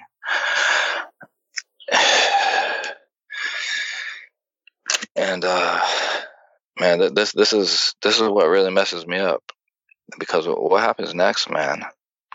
Um, LT comes in for for the muster, so we're out of the galley now. We're back in the in the SCIF, and everybody's there everyone, the scientists and us. and uh, and this is strange, man. Um, LT gets up, and and we think that we're about to get a debrief. And LT gets up and gives us a mission prep brief. And he tells us that we are currently on call for a lost search and recovery team that was out looking for a downed a downed aircraft. What? yeah, I know. That's what I said, and uh, so so kind of look look around the room a little bit, and uh, and and it seemed for the most part that the guys that were there, they were like, they were like into it, like yeah, you know, like like how you would normally be when when you get a a mission, you know, like a brief, a mission brief. But I'm looking at at the four, you know, the the four of us that were in the back that all saw those orange eyes, and, and um, I'll explain why I think that we're the only ones that kind of knew later because uh, like I said, I've been racking my brain for a couple years, and I and I just um, I don't know what happened, man. And uh, and uh, and I kind of look say something. I can't even remember what I said, man. I was I was kind of shocked, you know. Like I thought, I thought he was joking, but LT doesn't joke, you know. LT does not joke. It's all business and I, and I said something to him and and he looks at me like like dead ass, you know, like dead ass serious, like like what are you talking about? Because I I, I had said something. I must have alluded to how we were just out. You know, like oh, I said, you know, are we uh, going to look for ourselves, or you know, something stupid like that. And and no one, no one said it, man. No one said anything. And I, so I just, I just shut up, cause, cause now I don't know, Tony. I, I don't know what's going on at this point. I'm, I'm, I'm, I'm freaking out. I don't freak out. I'm, I'm very calm, and, and and I have the ability to process information very quickly and make sense out of very complex things. That's that's something I'm very good at. And, and, and I was getting to a point where I, I, felt like I was like gonna panic, like on the inside. You know what I mean? I'm, and I didn't know if anybody else was feeling it. Um, so we just we we let the brief end, and um, and like I said, when I was looking around the room, I, I saw like uh, you know Bravo uh, one, two, and three. They kind of probably had the same look on their face as as I did because we kind of exchanged glances. We weren't sitting beside each other. We were just like kind of standing around in a room. It wasn't like a big formal thing. It was just a muster. And um, so we we got the hell out of there. And uh, oh, so he so um, let me just back up. So uh, LT gave some instructions like what we were gonna do and he said, um, right now, he said, just stand by because now that storm is coming in and we're starting to get into a pretty, pretty heavy sea state. It's, it's, it's not too, we're probably like a sea state three or something, which just means that like the waves are starting to get pretty big and we're on a, a relatively small craft, you know what I mean? So, so, so we had to leave the area to kind of go around the storm. That that was what we that that was our orders. But while we were doing that, uh, apparently we were on a uh, you know apparently we were on on a mission to go recover some some guys who were on a search and recovery for a downed aircraft. And uh, yeah, so so we got the hell out of there.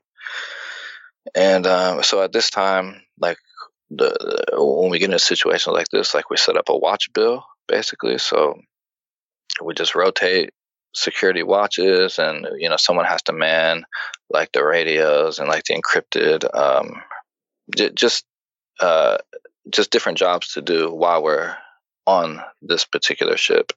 And some of it was security, so you do like patrols and you know stuff like that. You know what I mean?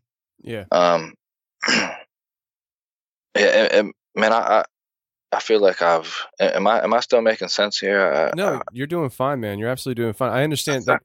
Like the more your story unfolds, the more I understand how difficult it probably is to collect your thoughts all in one cohesive statement for the first time. So you're doing absolutely fine, man. And uh, you know, I'm just sitting here baffled. I mean, you and me both. I mean, I, yeah, I, I don't know. So, so I, as as we take our our watches, uh, so basically now we're we're twelve on, twelve off.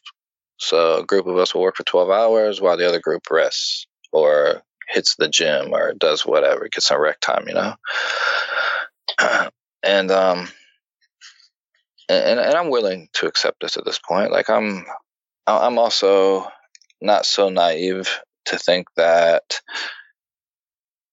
um, that you may. I, I'm not naive to totally dismiss the fact that I may or may not be part of like a psyop or you know like I like I said I've I've had a lot of time to think about like what's going on but there, there's some more weird stuff that I'm going to tell you about before we wrap this up that happens because while we're on these watches man um, and this happened on more than one occasion and and this kind of like man this scares the hell out of me because this is like i don't know like maybe like um time time slip type of stuff i, I don't know you probably heard more stories about it um but there there was a, a few occasions where i would be doing like a security patrol for instance and keep in mind there's there's like th- about 35 other people on the ship that actually work on the ship so there's people on the bridge, there's people that have different jobs and do their thing. So it's it's not a it's not a huge ship or anything. So so it's quite common to run into people when you're moving in and out of spaces and stuff. So um so the one one night um it might have been the first night or the second night. I really I really don't remember now because these next like I would say 30 to 60 days are are really weird. They all kind of run together, I guess. Um, and I, and I don't have like a clear recollection of each day by day by day by day, you know? And that's not totally uncommon for deployment because things become very repetitive and you do kind of get into like a, a, groove and you don't pay attention to the days or the times, right? So, um, uh, first or second night, um, I'm just on a normal security patrol. So I'm just walking in into uh, particular spaces on the ship, and um, so Tony, um, I I walk up onto the bridge, and um, and like I said, like we we are doing our best to avoid the storm, but it's it's still pretty rough. Like we're in a pretty good sea state, so there's a lot of movement going on, like on the ship, and um, you know, we're crashing into waves, and just it's it's it's just a it's a weird situation. It's raining on and off. Um, but I walk into the bridge and it's at nighttime. So if you've ever been on a ship at nighttime, like the bridge is completely dark. Like it's to the point where like until your eyes adjust, you can't even see people. The only thing you can see is like the instruments that are on, like the panels, and they're not very bright, but you know they're electronic, so you can kind of see them. You know, like the radars and stuff like that so I, I, walk in, I walk onto the bridge and and I and I well I, I attempted to to greet the officer of the deck, um, and the captain wasn't on the bridge at this time. I guess he was sleeping. You know, it's nighttime, uh, so they had like the I don't even I, I'm not familiar with like ship terminology, so I don't know whoever drives the ship, and they had those guys up there. And when I like, no one's responding to me like usually they're you know these guys are cool you know they're very welcoming to us and we're, we're always chatting when we see them so I, I, I get on i get on the bridge man and, and, i just you know say who i am so they know who i am when i come in because it's dark and and no one's responding to me. And i and i'm sitting there and and i'm thinking like okay they're just busy or whatever. And uh and like as my as my eyes start to adjust like i can i can see a few guys in there. And and they're just like standing there completely frozen. And um and the ship is moving. Like there's there's good movement with the waves and these guys are like solid. It, you you can't do it's like you can't do that. You, just it's like it, it, it's beyond physics and, and I don't know, it, and I didn't. It was just weird, you know. They weren't talking. It was it was completely pitch black. So I just kept it moving at that point, and and and it was weird, man. Like I got that weird feeling again. So I just exited the bridge on the other side, and I went around, and I went back down to get uh you know Bravo One. We were on the same watch cycle, so I found I found him, and uh and we went back up to the bridge and and and I told him what what had just happened, and so we we walked onto the bridge, Tony, and it was business as usual. The guys were very receptive. They were talking to us like you know talking about the weather and and you know Tony, what does that mean? It seems like you were involved in some kind of freezing of time. I mean, it, it's it, it sounds like it's something straight out of a movie, you know, like where you walk in and everything's just frozen. So like you're you're what you're saying is everybody was frozen, like almost frozen in time, but everything was moving at the same time. Like the waves were going, the ship was going, but the people themselves were just frozen, like stopped in time.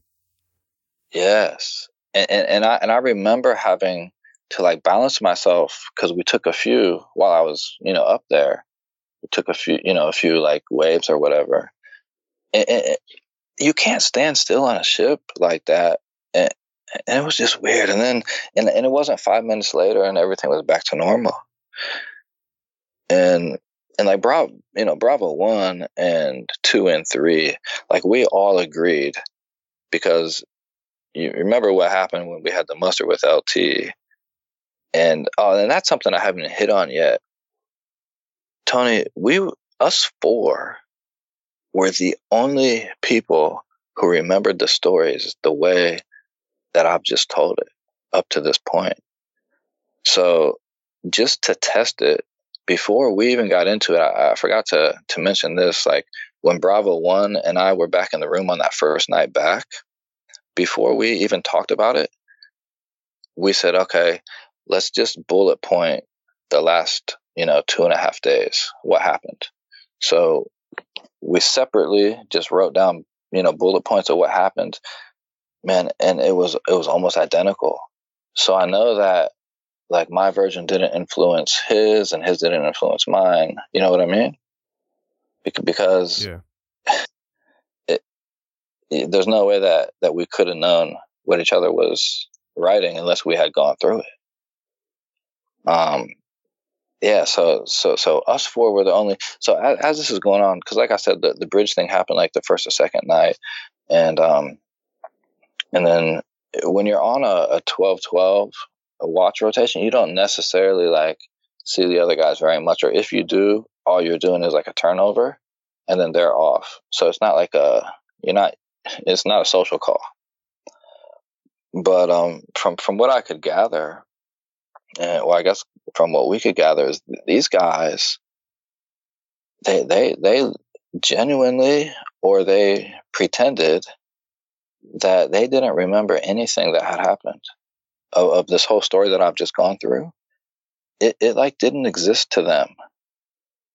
And, and that, that, that, that's something that has really messed with me. And, and even like, remember the scientist that was injured? So I ended up catching him one day because they had totally different quarters than us. Um, so we didn't really see them too much, like on the ship. They they had different like galley they had a different recreational room and stuff like that. But anyways, I, the the guy that had injured his hip, I, I finally ran into him, and we had a conversation about you know how's his hip doing, and he was like, oh yeah, it's getting better. So I thought, oh, I said okay. I said this guy, he he knows what happened, and and so I asked him what happened. I said, uh, you know, I, I must have said something about, oh, did you get startled, and you know, whatever, whatever, your hip. And he was like, uh, he was like, no, um, during that storm, I fell down a ladder well on the ship. And that's, that's how he hurt his hip. Huh. So, so he was telling me that because of, you know, he got off balance going, cause on a ship, if you're changing levels, you just go up, like up, up or down, like a little ladder well. And, and he, he tells me that he hurt it because of that. Wow. and none of this is making sense to me um, at all. Uh, obviously, because it, from my perspective, I've told you what what has happened, and now now I'm dealing with a whole different thing. So that that freezing thing, um, it happened again. I had walked into a rec room, and this was this was this time it was in broad daylight, and this this was some of the ship's crew, and it was some of our guys. And the same thing happened, man. It was like I, I walked in the door, and everyone was just like, "Do you remember that mannequin challenge?" Oh yeah, where everybody just kind of stands where still. they like yeah and then like the the beat would drop and people start dance so that's that's that's what it was like man. I walked in and and, and, there's a room full of frozen people again. And i'm i'm freaking out. I'm i'm trying to talk to these guys. Um I, I, I, there, there's some things that I wish I would have done now that I look back at it, but I was I was too I think I was just scared, man. I didn't know what was happening because I should have like grabbed them and touched them, slapped them, did something. But um, but I didn't. I didn't do that. Um, and it was the same type of situation. I went Um, actually, this time I didn't even go get anybody because I just figured I'm, I'm going a little bit crazy. Like, like legitimately, I was starting to question my own sanity at this point because nothing is making sense. And at, this point, we're starting to come around that storm and go back to the original location where we had disembarked, right? And this is when our mission was going to start to go look for these, um, I guess, the, this this search and rescue crew. So um, we we circle back around. The seas they calm down, um, and like word from like you know home home base was just just to hold. Because now the storm was land made landfall and there's no way they were going to send anybody up there. Because there would be all kinds of like flash floods and you know mudslides and you, you, you never know. So they weren't going to send anybody. And uh and, and i kind of i guess we're, we're near the end of this because nothing really happened after that. Um oh sorry i will say this man. There was uh I was, I was spending some time on the bridge and there were there were some weird anomalies where we would we would pick up and this was when we were just sitting off that coast um, after the storm and we were just sitting there um, waiting for actual orders to see what we were going to do. There were these weird anomalies on the radar where these air contacts so you know how radar works? It just um Yeah. It doesn't really, i guess it doesn't really matter how it works but we were getting these contacts that were flying from the landmass directly at us at 240 some odd knots which things don't move that fast. And if if they do we're gonna we're gonna see it we're gonna hear it.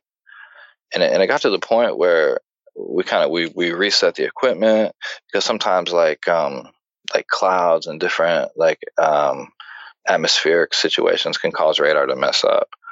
But we did some troubleshooting on it and, and this stuff kept happening. It was to the point where where we sent somebody topside with cameras so they could catch something because these things would come they would fly straight at the ship and then when they would get to our position they would completely disappear. Like from radar. No no one ever saw anything um, just looking back on it when i think about it that was something very weird. I don't know what it was. Maybe it was equipment malfunction. Um, I, I don't know. So um, no, nothing really happened with that. Um, we I, like i said we were out there between like 30 and 60 more days from the point that we returned to the ship. And uh and, and we got orders to just you know rtb and basically go home. So so we did that. And, and man i'll tell you there there was so much tension like so much tension that no man no one was even speaking to each other. It was just just a few of us. Like it was it was weird man. It, it wasn't like that. Because like i said this was our fourth our fourth trip. Like we we were we were pretty tight like the whole group was tight. And now like by the end of this thing man we i don't know what's going on with them. I'm assuming that they think that we're crazy. I don't know but there was tension man. Um, just to the point where we were, where we were just ready to get the hell out of there um, and just keep it moving. We rtb'd we went back stateside um, and and once we got back stateside man no one remembered um, let's see. Oh so when we actually pulled into the first port this is another thing that never happened before. Because because like i said we were in another country right? So we first pulled into the port. Man there were there were two black helicopters that picked up the scientists and took them immediately.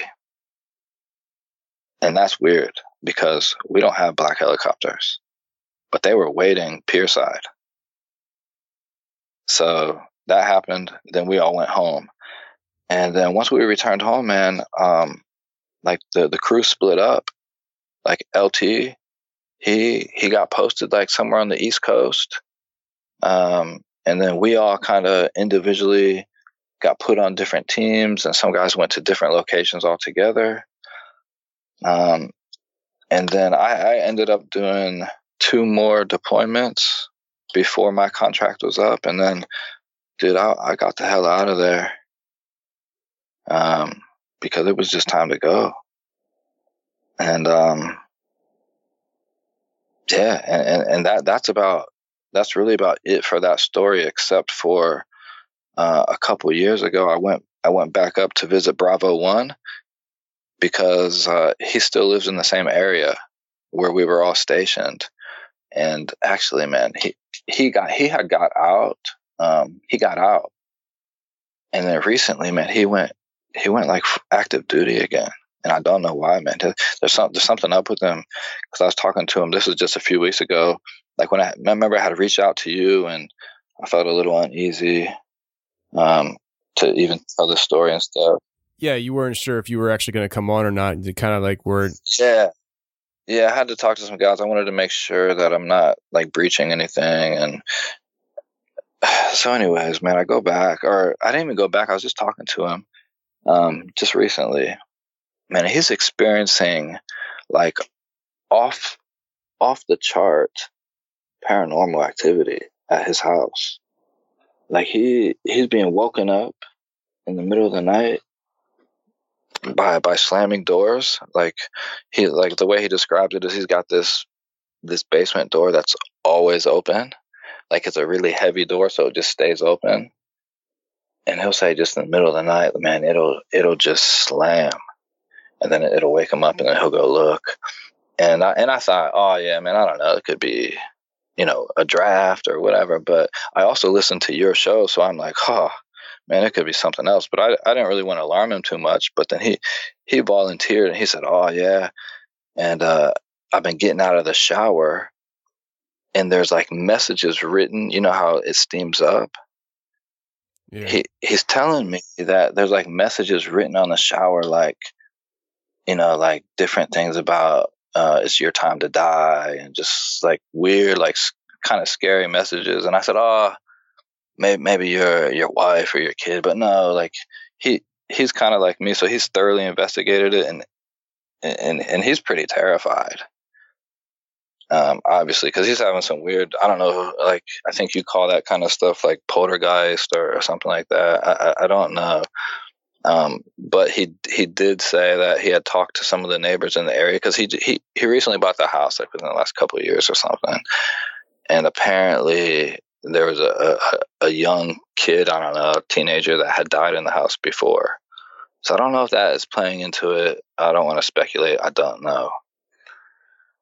Um, but yeah, I, I, went I went back a couple years ago just for a visit. Like I said, this was before like the poltergeist stuff, and and and and there there's just a few of the guys that I that I still know in the community that are up there, and I, you know we got together with them, and and me and Bravo one we we like really hung out, did a lot of soul searching, trying to figure this thing out because both of us are, you know, pretty messed up about it because I'm I'm kind of of the opinion, man, that like may, maybe like my body is like still out there somewhere, like and we did like slip into a different reality or a different I, I don't know man because it's just too weird that like i know these things happen man i was there.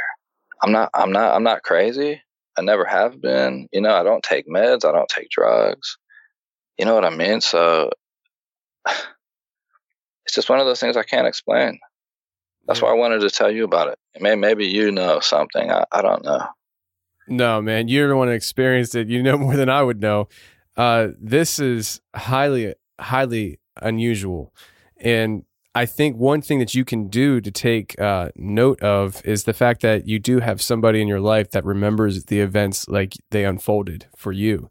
So you're not crazy unless you both went crazy with the same crazy story at the same crazy time. I, I just don't see that happening. Uh, the things that you experienced with the people being frozen to uh, having to go out and look for yourself and all that stuff, the orders that came through.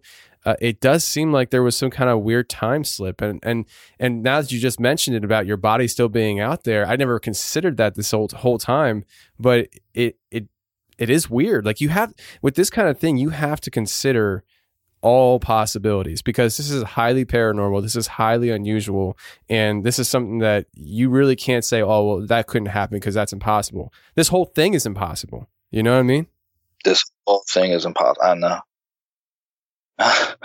Man, it's so good to talk to you because you it's almost like you you just you know you're you're not judging you kind of you kind of understand yeah man no listen because I, I haven't talked to anybody about this man and i've been kind of keeping it bottled up and and like i said th- th- this is part of the reason why i left man. After all this stuff happened and there's some other stuff that happened too like um so the other two guys that were involved like the one guy i'll, I'll just call him bravo two like man he he was the best operator i was ever around.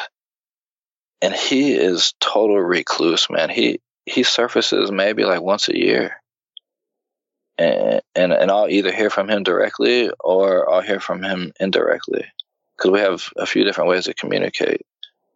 And and the other guy, um, you know, Bravo Three, I don't know if this is true or not, but I heard that man, he just pulled the pin. Are you serious? So, well, I, that's what I heard. I don't know. I haven't been in contact with them at all, so I, I don't know. I don't know. I, I hope I hope it's just speculation, but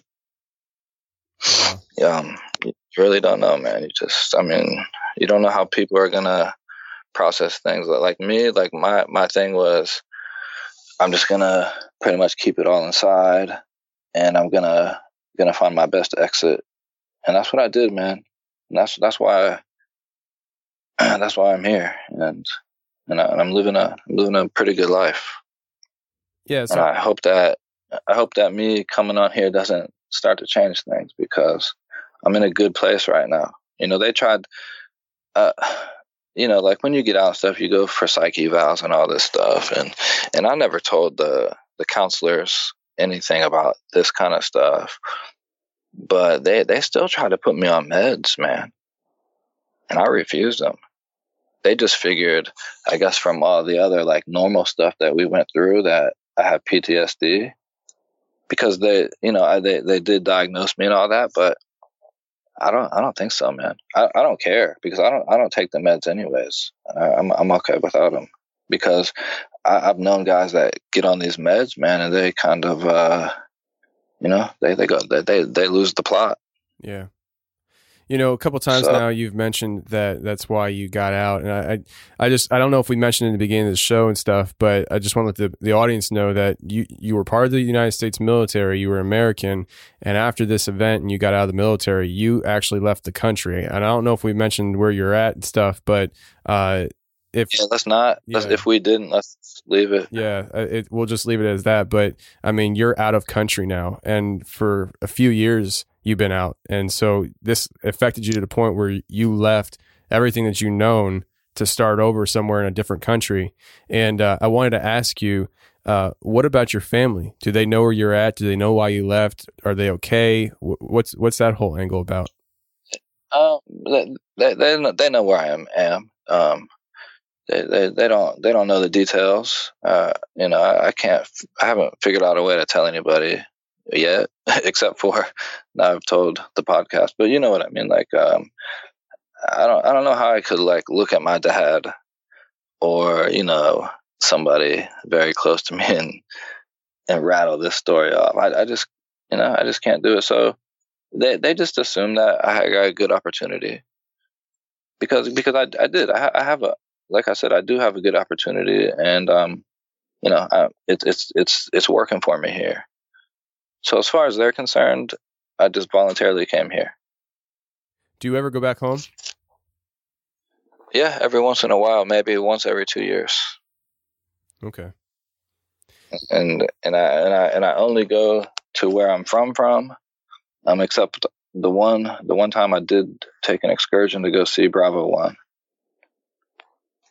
Um, other than that, I just go see my people I, I don't announce it. I don't do anything. I just go and then I leave. Yeah.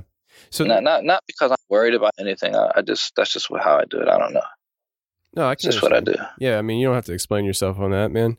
Uh, so there's there was four people: you, Bravo One, two other guys, and I'm, if I'm if I'm recalling this correctly, all four of you to this day, except for maybe that one guy, remember the events as they unfolded, right?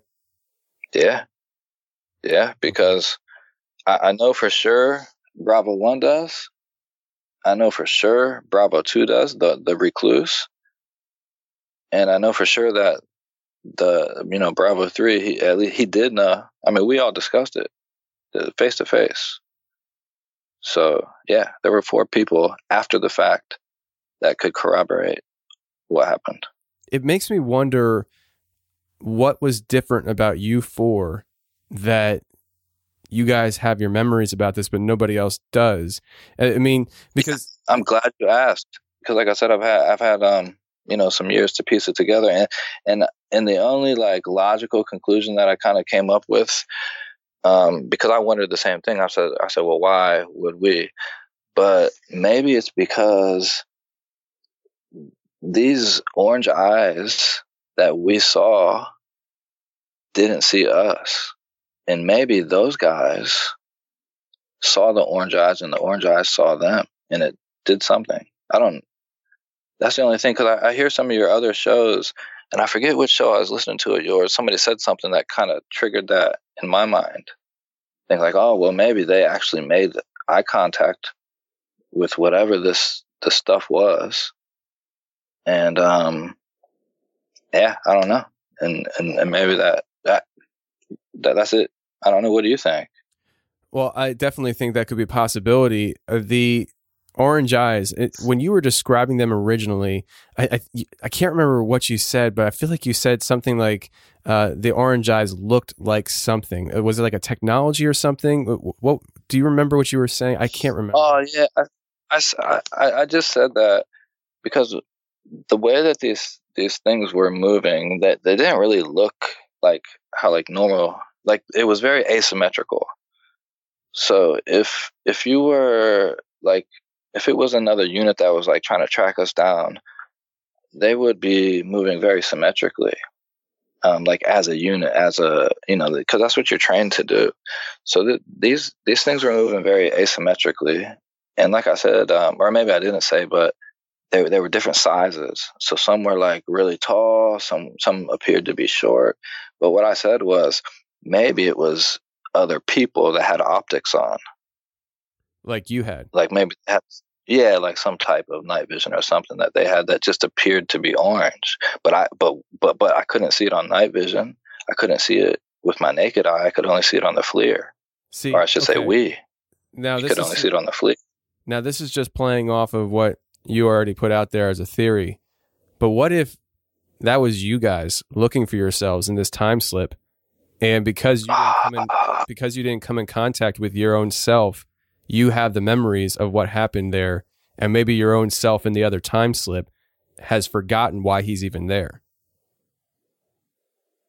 Oh man. I don't know. Oh man, wow. I never considered that. Because you said that they they like you at one point you said something about uh, shadow figures being on the show, and you remember hearing about that. I mean, it almost makes me feel like maybe these were like you were you, they were paralleling time slips, and what you were seeing was almost like a shadow image of yourselves with the optics on, and I I don't know, like it's just something I thought of. That is uh, wow, uh, that never crossed my mind, and, and that's that that sounds like it could be plausible. It's trippy. Oh man, yeah, wow. I, am really wow. I, I, I'm I'm gonna have to think on that one because, man, that that that could be it. I mean, what else could it be? I don't know. I mean, because it, it when you're describing the story, it sounded almost like when you got on ship, somebody had a memory eraser device like Men in Black, and you just didn't get it for some reason, which doesn't make sense. And it's like, it's almost like when you got back to the ship, whoever got back there first already didn't have memories of what you had. It it it, it just it's very strange. And the fact that why you were out there, the craft that you found, and uh, the things that you found on it is um, it might be the whole reason why there was a time slip to begin with. Maybe there was some kind of um, paranormal slash alien technology type stuff that we as a military have been messing with, and there's repercussions for that. Uh, because you said that it's a craft that you've never seen before is very strange. There were parts of it that were cold that shouldn't have been cold. Yet when you got inside, your devices were able to work on it. So it's almost like Yeah. it's almost like if this was a military a piece of military equipment, it, it was like they're using alien technology, but maybe the alien technology that that how do I say this? Like um, maybe the things that you have that you were using as tools and stuff were are alien technology. It's just you were trained on it, and that's why it actually worked on this craft. Does that make sense? Wow. Wow. Yeah. You you you you are saying things that I never considered because yeah, we we did use like stuff that you can't buy at Best Buy, you know. Yeah, like it's, We we, it's- we used a whole different set of equipment. I, now that you mention that, maybe wow, you, yeah, you're actually giving me a few few things to think about that actually make a lot of sense. I appreciate that. Yeah, for sure, man. I, I Um, just when I'm sitting here listening to your story, uh, I'm just thinking, and I'm like, there's something off about this. Even before you got to the time slip part, uh, the way you were describing the craft and how your devices worked on the craft, I was like, okay, so what he just described sounded like alien, an alien craft of some sort. Even the way it, it crash landed, supposedly, and uh, then but then your your things worked on the craft, and uh, that that was like a a head scratcher to me because you would think that as you're approaching something that you are not familiar with, it looks totally alien in the definition word of alien, not from this uh, known world. You know, whether it's from us Right, or yeah. not, uh, but it's just alien to you, yeah. Um, but that your stuff worked on the inside, and then the guy who was there with you, where you saw the Enochian language, um, knew what it was. That is something that is a red flag. That tripped me out. Yeah, and I don't Mm-hmm. understand. I, I the, the the the guy that said that to you is he one of the guys that didn't have memories of what happened?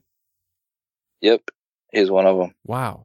See, that's Because none, none of none of none of the scientists remembered. None of them. Oh, he was a scientist. Yeah, yeah, he was. He was. Okay. Yeah, he was a scientist. See, That that's why I thought it was strange when he when he said when he said, "Oh, you won't you won't find it in your manual," because he's a civilian, and I'm and I'm like, well, how do you know what's in my manual? And then that's when he said, "Oh, it's Enochian, or I guess Enochian," but he said Enochian. okay.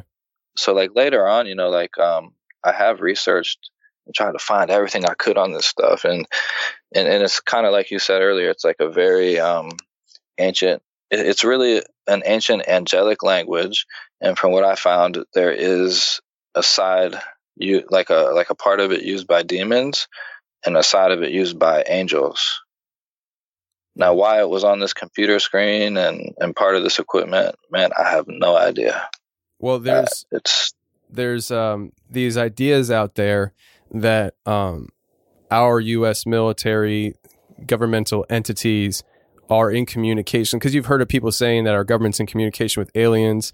Uh, some people believe Yeah, that fallen angels are aliens. Some people believe that our government military is in communication with fallen angels. And if that were true, which I don't know if it's true or not, but if that is true, that would possibly describe uh, under lend some understanding as to how uh, there was Enochian language on this uh, Enoch, the book of Enoch, talking about fallen angels and what happened in that event.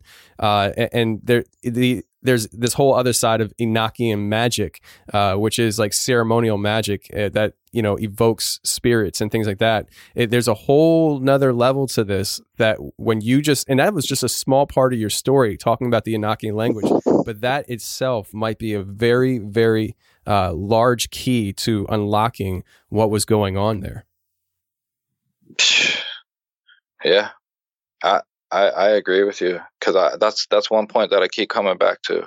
Like when I go over this stuff in my mind, like I keep going back to that, and, and I go back to how did this guy know, and then I go back to before we even left, how they seemed to be like really on edge or, or just straight up in fear. So kind of maybe they, they kind of maybe had a different mission brief than us and they knew maybe what we were getting into. I don't know, man. I don't know. Wow. But wow. but none of it makes sense. And like I you know, I've reconciled what I can reconcile. You've given me a few really good things to think about. But uh, otherwise, man, I you know, I don't really want any other parts of this. Uh, I'll probably never really talk about it again, especially publicly. But I just wanted to reach out to you and, and see what you thought. Yeah, you know, before we end this, I want to ask you one more question. When you saw those entities walking and with the, you know the orange eyes, were they walking in the direction of the craft? No, we were going to. So they were coming from that direction. Okay. So they, like I said, like we we were like on the aft post, um, the way we were set up, and they were moving past us like horizontally towards the front of the group. See, But they, they were still, they were still. It appeared that they were probably about fifty meters away from us, but they didn't make any sounds. It was just, you know, Bravo One had spotted them. That's what alerted alerted us. wow. It, it it really makes you wonder if if that was some kind of time slip where you know your unit in a different time lap was coming from that craft, and that's what you were seeing, and somehow those That's freak. those things consumed the timeline except for yours. Um, how you said there's about twenty of them? How many were there of you guys? There were sixteen of us. Sixteen. May- Maybe there was only sixteen. You know, I was that's just an estimate. Right. I didn't count because as things move in and out of like you know behind trees and different stuff, I don't really have a, an actual count. Yeah, I'm not trying to ah. trip you out, man. I just I'm just th- No, no, no, no. I'm, no, I, I, I, I honestly like where you're going. I, I like where you're going, or like where your head is with it because it, it, it, seems, it seems to make sense. Definitely seems to make sense. Like, in, well, if any of this makes sense, that help make it make sense. You know what I mean? yeah, yeah. I can understand. Uh, bizarre. Is that like really, really bizarre, man? so you had this experience and i don't know i, I mean i'm I, I can't tell you what you experienced other than it's obviously highly unusual and there's a lot of different angles to go about looking at this uh, man i'm always available for you to talk to if you want to you know bang ideas you know how to get a hold of me um, I, i'm absolutely fine with talking with you about this and talking through it um, it's I appreciate that. and, and I've, I'm not military. I, I'm just a goofball with a podcast that thinks outside the box. And so, oh, uh, don't don't sell yourself. well, I, I just, you know, because I, want you to know, man, like this, this stuff is crazy that you experienced. And uh, I believe you. I believe you. And it, it's a, Thank you. it's a, a crappy thing that you have to go through and uh, it obviously affected your life and it's probably going to affect you for the rest of your life. And so uh, even the idea of ptsd that might be something that sets in for real later on in life. As you start remembering things and you start putting things together it might cause ptsd so you know d- just don't don't ever um, cut anything out as an option when it comes to dealing with this because uh, at some point you might feel like hey i might need the, that medication now. And that's okay. That's okay.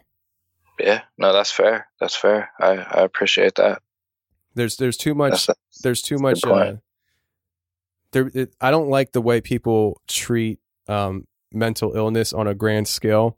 Uh it like it's it's okay like the way i look at it like did you- have you ever broken a bone? It's the same thing. It, it it's just a physical issue that needs correction. And so uh it, it's nothing Yeah. it's nothing there's nothing wrong with that. Uh there's you're not unusual nobody's unusual that has that kind of issue. It's natural it's fine uh it just needs to be dealt with just like a broken bone. And so um so you can heal properly. Uh so i'm just saying that i I, I believe you that you don't feel PTSD right now. I'm just saying, as time goes on, that might set in. as a Yeah, delayed yeah. effect. Yeah, that, that, that does happen sometimes. Yeah. Well, man, I appreciate you talking to us, and I know uh, I think you said that there were several um, deployments that you went on that were unusual, but I'm assuming this is the most unusual one you went on. Yeah, no, I, I, I, if I, if I said that, I didn't mean that. um, most of them were pretty standard. Oh, okay. Um, nothing like this. It was this was just this was an anomaly for sure. Because because the the the two two more that I went on after were, you know, pretty much like the first three, like as far as what was expected and what happened. Gotcha.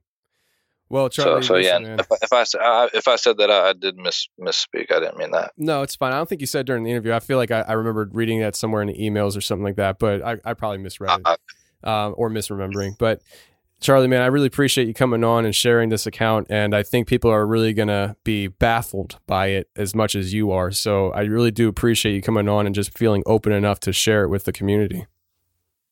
Yeah, definitely, man. I, I appreciate you giving me your ear and uh, letting letting me uh, get it off my chest. I, I really do appreciate that. It means a lot. Thank you.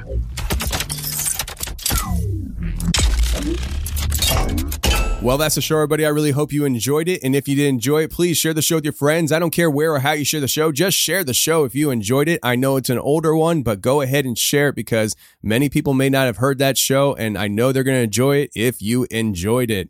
And just remember this Thursday, we're dropping the sequel to this interview on the website for members only. So if that interests you, go to the website, theconfessionalspodcast.com, hit the join button and become a member today. And before we get out of here, I just want to let you guys know a little bit here about some background info. I have many stories I could share about my interactions with Charlie, and some of them I probably can't share. I actually had to re record the intro several times because I started sharing things and I was thinking, man, Charlie probably doesn't want me sharing that. So, uh, one thing I will share with you because I don't think it's that big of a deal is after I released the episode Egress Industries with the Hollow Sky podcast guys, we had a phone call with Charlie where he was kind of helping us out with some intel. And he proved to be very useful during that conversation. But one thing that he said that I don't know if he realized he said it at the time, but I called him on it and he kind of was just like, yeah. We were talking about one of the characters in that episode, Bill.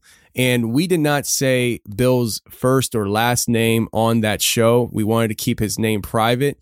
And when we were doing the phone call with Charlie, Charlie's talking about Bill, but he used his full first and last name. And I called Charlie on. I said, Charlie, I know you've been looking into Bill because you just used his last name and we didn't say that on the show. And he just kind of paused and he said, Yeah, I've done my research on him. So uh, Charlie is who he says he is. And that's just one story, one little story I could share with you guys. There's been a lot of things over the years that I've referred to Charlie on, and he's pulled through for me with some very good information. And uh, I just want you guys to know that I'm 100% confident in his story and what he shared with us. And what he's going to share on Thursday is just the other side of what happened to him after the interview aired. So until next week, friends, stay safe, take care, and remember the truth will set you free, but first it will piss you off. Bye.